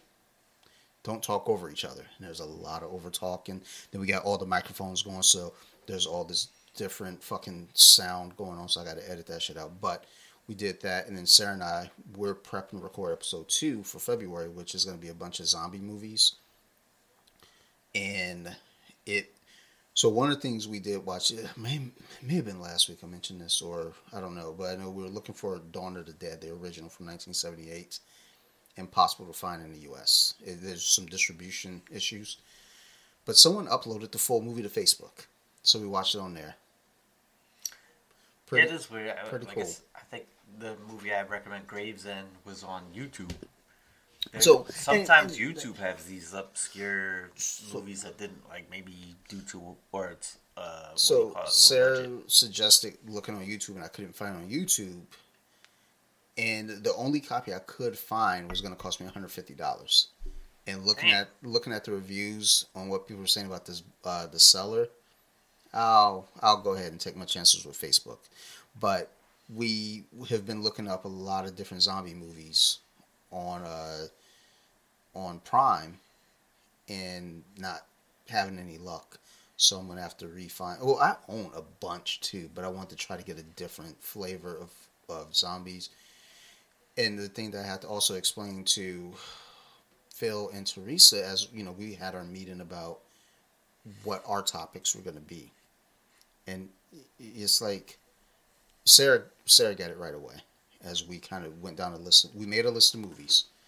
We understood we're not going to discuss every single movie on this list. We're probably going to pinpoint five movies and then talk about zombies, period. You know, as I talked to Phil, and you know, I was excited saying, yeah, we, we you know, we watched the original George A. Romero trilogy: Night of the Living Dead, Dawn of the Dead, Day of the Dead, and you know we're gonna probably do 28 Days Later next, and then Little Monsters after that, and then Dawn of the Dead, the remake, and then Train to Busan, because I could fucking watch that every day. I love that movie so much. And Phil's like, are you gonna go into all the movies that led up to George A. Romero, you know, doing his zombie movies? And I was like, okay, so I'm gonna let you motherfuckers know right now. No, like we're having fun with this. We're not researchers. We're watching movies. We're gonna have discussions about movies, just like we have discussions here. That like we're not professionals. Like, like the work that you do on the beer stuff, that's above and beyond. It's not that much though. It is. it, it's more than what I would have done. I would have just like, all right, so it's seven percent. That's how was, was- Tastes I good. was telling someone today, just like if I don't write down a few notes, this literally be like, this is called this, and that's that. Yeah, and that's what I Because would you do. don't even see the alcohol percentage on some of these cans. So But we but did learn that there's a fruit called a pawpaw today. lesson learned. If you don't Oh. learn anything, no, there is something called a pawpaw. That'll probably be the title. Pawpaw. Um, but but basically, it's like I, I listen to a bunch of other podcasts, and they do a lot of fucking work and research. And I was like, look, my podcast is just about conversations and being natural. But I had to explain that to Phil, and I had to explain that to to Teresa because they're both wanting to go into all these super details. It's like, look, bitch, our episode is going to be ninety minutes long at best. How much like do you think we could fit into ninety minutes? Honestly, with the four of us talking on Saturday, we were technically done after an hour. We dragged it out for another hour after that, and I'm going to shave off probably 40 minutes from that because a lot of the topics ended up just being us talking about just dumb shit that weren't horror movie related. And then also, they were just, I, I, I started off with some fucked up jokes that I know I have to shave that shit right away. And then uh, I think uh, that's said some pretty harsh things to uh, Sarah once, and then Teresa said something, and then like I, I I just make not nice comments, like especially when I'm tired. I'm tired. I'm cranky. I was a little hungry. I was just like I like I was angry at that point. I was like, man, fuck all y'all. Y'all are stupid, and I don't want to do this anymore. I'm sorry I yelled, but but basically, Amazon fucking Fire Stick, Alexa Prime talk thing, not doing not doing the job lately. Like I've been trying to find movies, I can't find it. And I'm gonna tell you right now, when I go upstairs after we get done recording here, I'm gonna go to bed. Sarah's gonna have all the lights off in the room. That sucks because I'm turning the TV on, and that motherfucker's new and it's bright. I'm probably gonna put on a fucking horror movie, and I'm gonna make it a little loud because that's how I go to sleep. The way, I played a little bit more of Resident Evil in VR. That sounds fucking. I don't know terrible. that I want to play too much more of it. Told you. It's terrifying Yeah, because you really are put in that world. You're in the woods. yeah. I don't want to be there. The first time someone comes up from behind you, Mm-mm. yeah, I'm not in for that. it's pretty realistic feeling. You hear them turn, Mm-hmm. oh shit, and then they start running after you. You gotta pick up your gun, load it. So I was explaining that to someone, the, the whole loading the gun thing. I was telling how like you're describing Brett. He was like Yeah. he didn't know how to load the gun, so he threw it. yeah. They're like that doesn't sound fun. I was like, No. that's why I'm not It- getting it. So I admit this. So I'm usually carrying my gun at all times, so I don't have that you problem. should.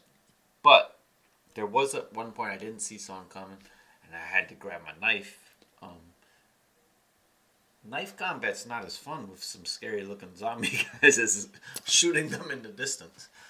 But yeah, as you go through this game, it's terrifying. So I don't know that you're having fun because you get that sensation of So for some people, I'm sure it's fun. I can tell you, as much as I love horror movies, that doesn't sound fun. interesting, but yeah, I am getting to the point of like, this is kind of really stressful more than it is fun. Like the the line went like this: fun and stressful were even. The stressful is now taking over. Of like, all right, this is pretty realistic looking.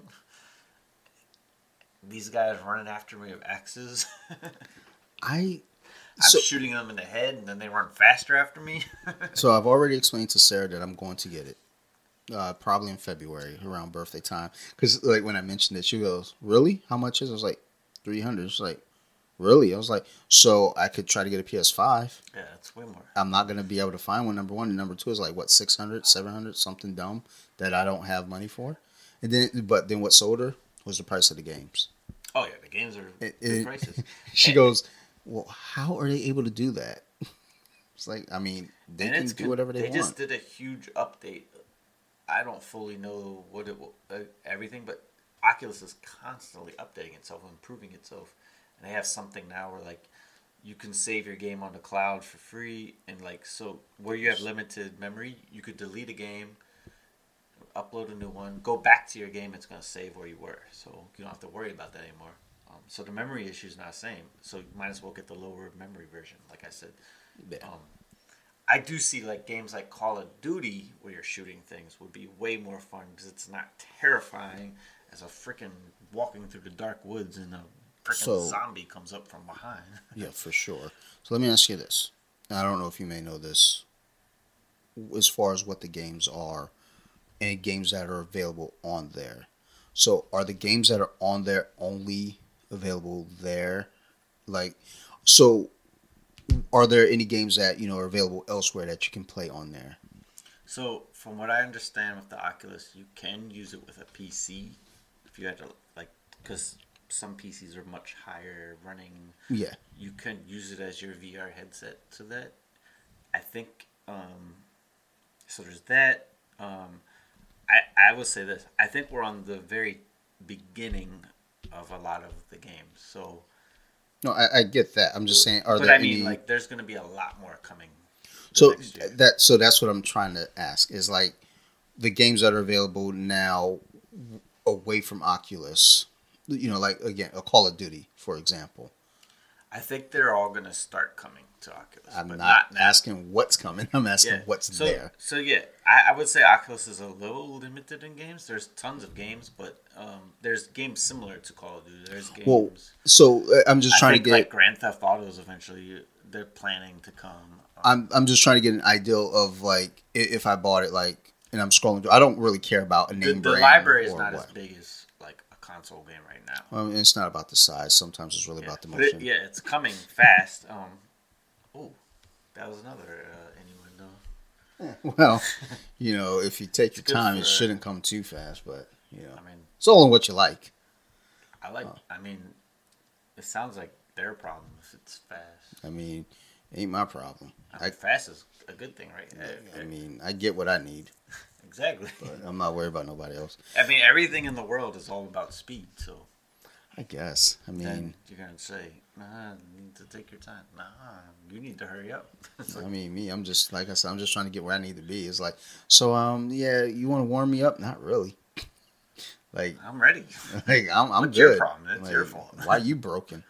Dude, like Colompton, If we, you we for the ladies. if you want, you can start without me. I'll catch up to you. Tell me when you're ready. I'll come because I don't need all that other extracurricular stuff. like, is, is, is this going to take you another fucking 15 minutes? I'm going downstairs to make a sandwich. So I'll be back. You let me know when to come up.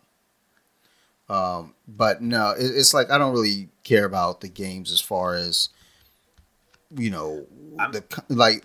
So I guess again, what I'm getting at is like when you. I know eventually they will have like licensed content. That's what I, I think I'm trying to get to. Is like the content that's licensed elsewhere. Is any of that there now? Yeah, like, I don't think Call of Duty is, but I think um, there are some similar games to Call of Duty that are like Medal of Honor. I think it's one of them. Um, there's something called like something one is in the title.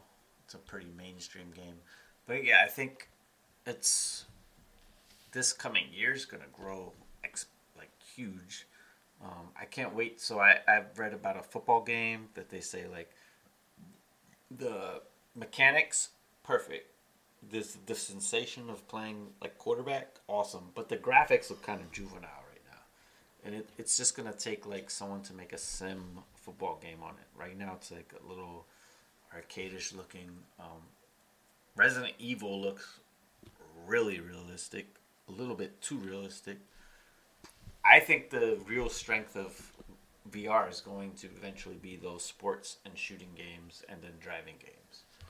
Um, I honestly thinking about just the um the look of the games and the content game. Myself personally, I would prefer that it stays looking kind of cartoonish and arcadish, just because I mean, I I know that's not going to be the case, but I just did a podcast because that's what I do. I do lots of podcasts. I just did a podcast about uh, conspiracies.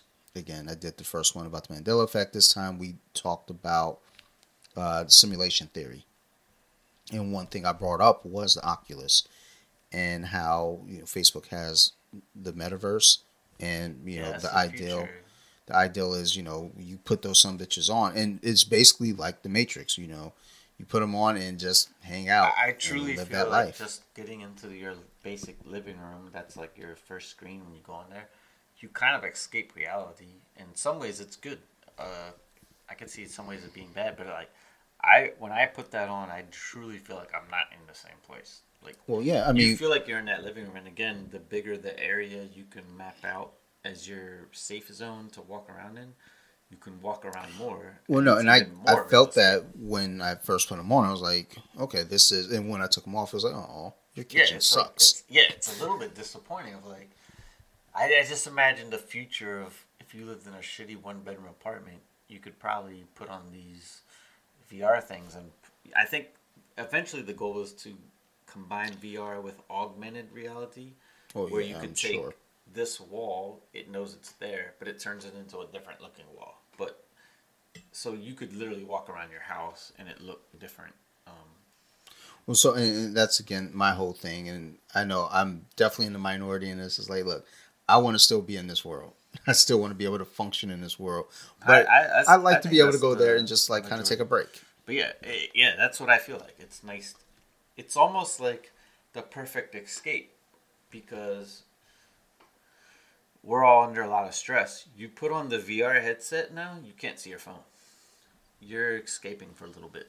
Um, and it does put you in that world because you're looking up, down, left, right. You can spin around 360. You're you're in a different world temporarily.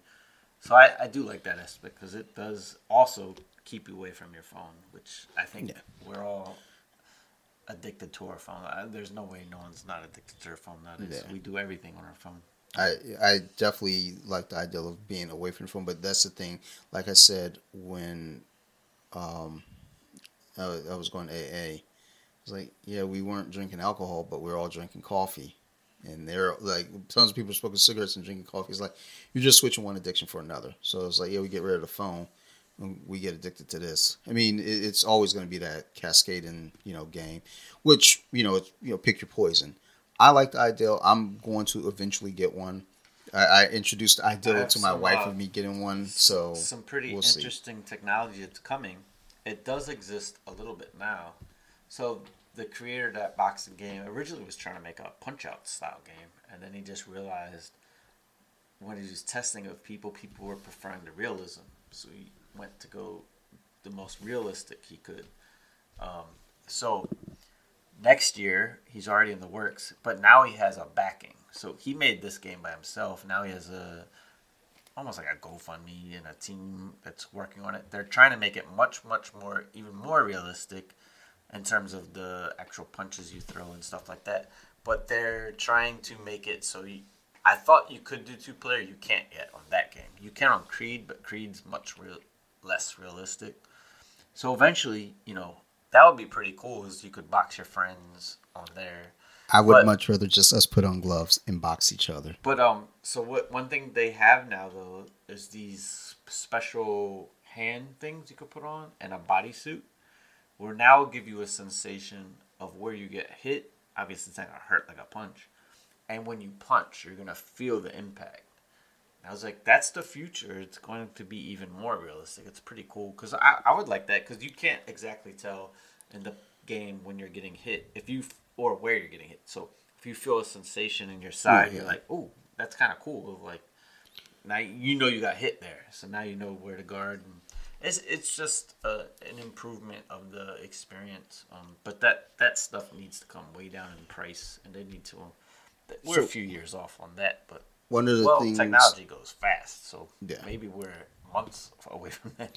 one of the things that one of the like when we are younger i remember um because i always played backyard football even up into my 20s and 30s i think we are in our 20s at this point and someone had mentioned playing football like w- within our, our group of, of you know friends and i was excited because i was ready to go up the street and someone said, "I don't. I only got one controller," and that broke my heart because, like, playing these games are cool, but I'd much rather do these activities like, like again, boxing because I go to a gym and do that already. So it's like instead of like just doing it virtually and and through a video game, I'd rather just fucking do it in real life. I mean, the only plus to this is no head trauma. I don't really think I need any more head trauma, but still, I'd much rather just say, "Eh, let's just hit each other. Not trying to kill each other, not trying to knock each other out, but, you know, put the gloves on and spar. Um, it's that's the same thing though with football too. Like, like I'd rather just let's go get a football, go get some cones, get some cleats, and play football versus playing Madden. Madden's fun, but I'd much rather us just all play football together. I know there are limitations because motherfuckers are old. Well, back then when we were still young, but motherfuckers are still old when they were young. But still, I don't know. I, I, I get it. It's it's the future, and I'm excited. I'm like I said, I'm gonna end up getting one. And, and I think that is it. Is it is going to appeal people if you're wanting to be a little bit more into the game and a little bit more active. If you're the type that doesn't want to be active, probably not for you. Um, well, yeah, that goes without saying. It's like when we had the bowling. It's like, oh, cool, you got bowling, and people thought they were being active. But once you figure, because I could play Wii bowling sitting right here flicking oh, my yeah, wrist. See, yeah, and, and So from what I understand, the one of the most realistic by far say is the table tennis, and you can move back and forth, and they mastered the physics. It's just as we get older, it is extremely hard to find people that want to do certain sports, especially friends. Like you can go out and find a group of new people to do that stuff with. Well, yeah, um, that's unfortunately what I had to go and do. Was like, hey, yo, motherfuckers want to punch me in the face? And they're like, yeah, you look stupid. I was like, damn, you got to say it like that. Yeah, I mean, I, I do. I would enjoy just say I do like playing Madden. Of if they can make a VR Madden, I'd like it even more. If eventually, I mean, just get the perspective feeling of you're a quarterback. Um, but yeah, we'll see what the future. It's technology grows like crazy. So if it's this good now, I'm just like, wow, where are we going with this? Well, I mean, I wouldn't be shocked that it's this good now because you have to remember also where we came from with like the Nintendo Oh, yeah. Virtual Boy. but but oh yeah, and I had virtual. My dad, of course, he had virtual. Of course he did. That was all red, by the way, with the like, Yeah. straight line. It was the biggest thing with that was it was three dimensional, but it wasn't uh it wasn't true like VR. You couldn't turn your head or anything. In fact, it, you sat it on the table and looked in it. It wasn't it wasn't very good. No, But it had it was the first true like 3D, but it was everything was red, so not very good. But I enjoyed it so far. But the boxing game's a great workout though. yeah, it was. It is. Fun. I, I was sore up until this Thursday. Yeah. Like I, I was I, I it. fought a few of the next fighters, and it, I mean, it gets definitely significantly harder. like I, I lost finally. I never had a loss. I lost decision to do knock me down three times.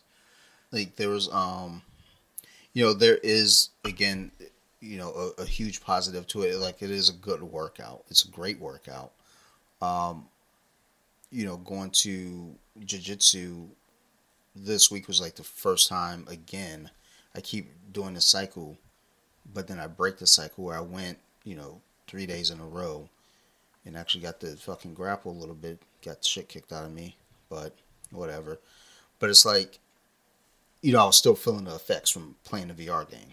Like, you know, my triceps were sore, my my uh Yeah, the back. Yeah. There's some shoulder muscles I never had sore before. I was like, oh, that's interesting. I mean, that didn't affect you know me grappling, but I like still feel it was like ugh, when I w- uh, when I would stretch when we were like doing our warm ups. I was like, mm mm, like this. like, what the fuck is this? But that's the thing though too.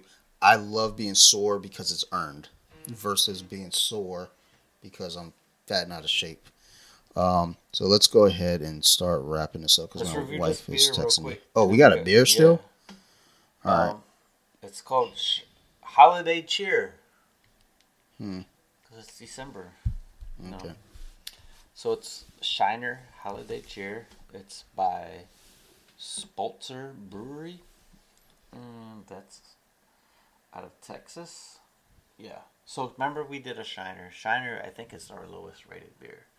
That was the grapefruit ginger beer. Oh, okay. Um, so this one's a holiday uh, flavored beer. Um, definitely, I like it a lot more than that other beer. Um, it's out of Shiner, Texas, and the flavor is actually peaches and pecans. I didn't get none of that. I, I, I, I did feel like it tastes kind of like a pie with a bitter beer. Um, it's 5.4%, so, you know, usually these kind of beers are even lower percent, so not bad.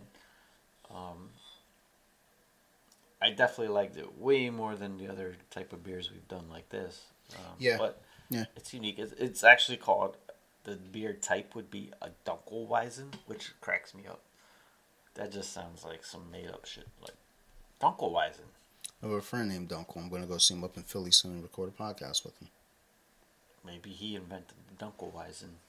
Sounds about right. But yeah, so Texas peaches and roasted pecans is the flavor. What would you rate this one?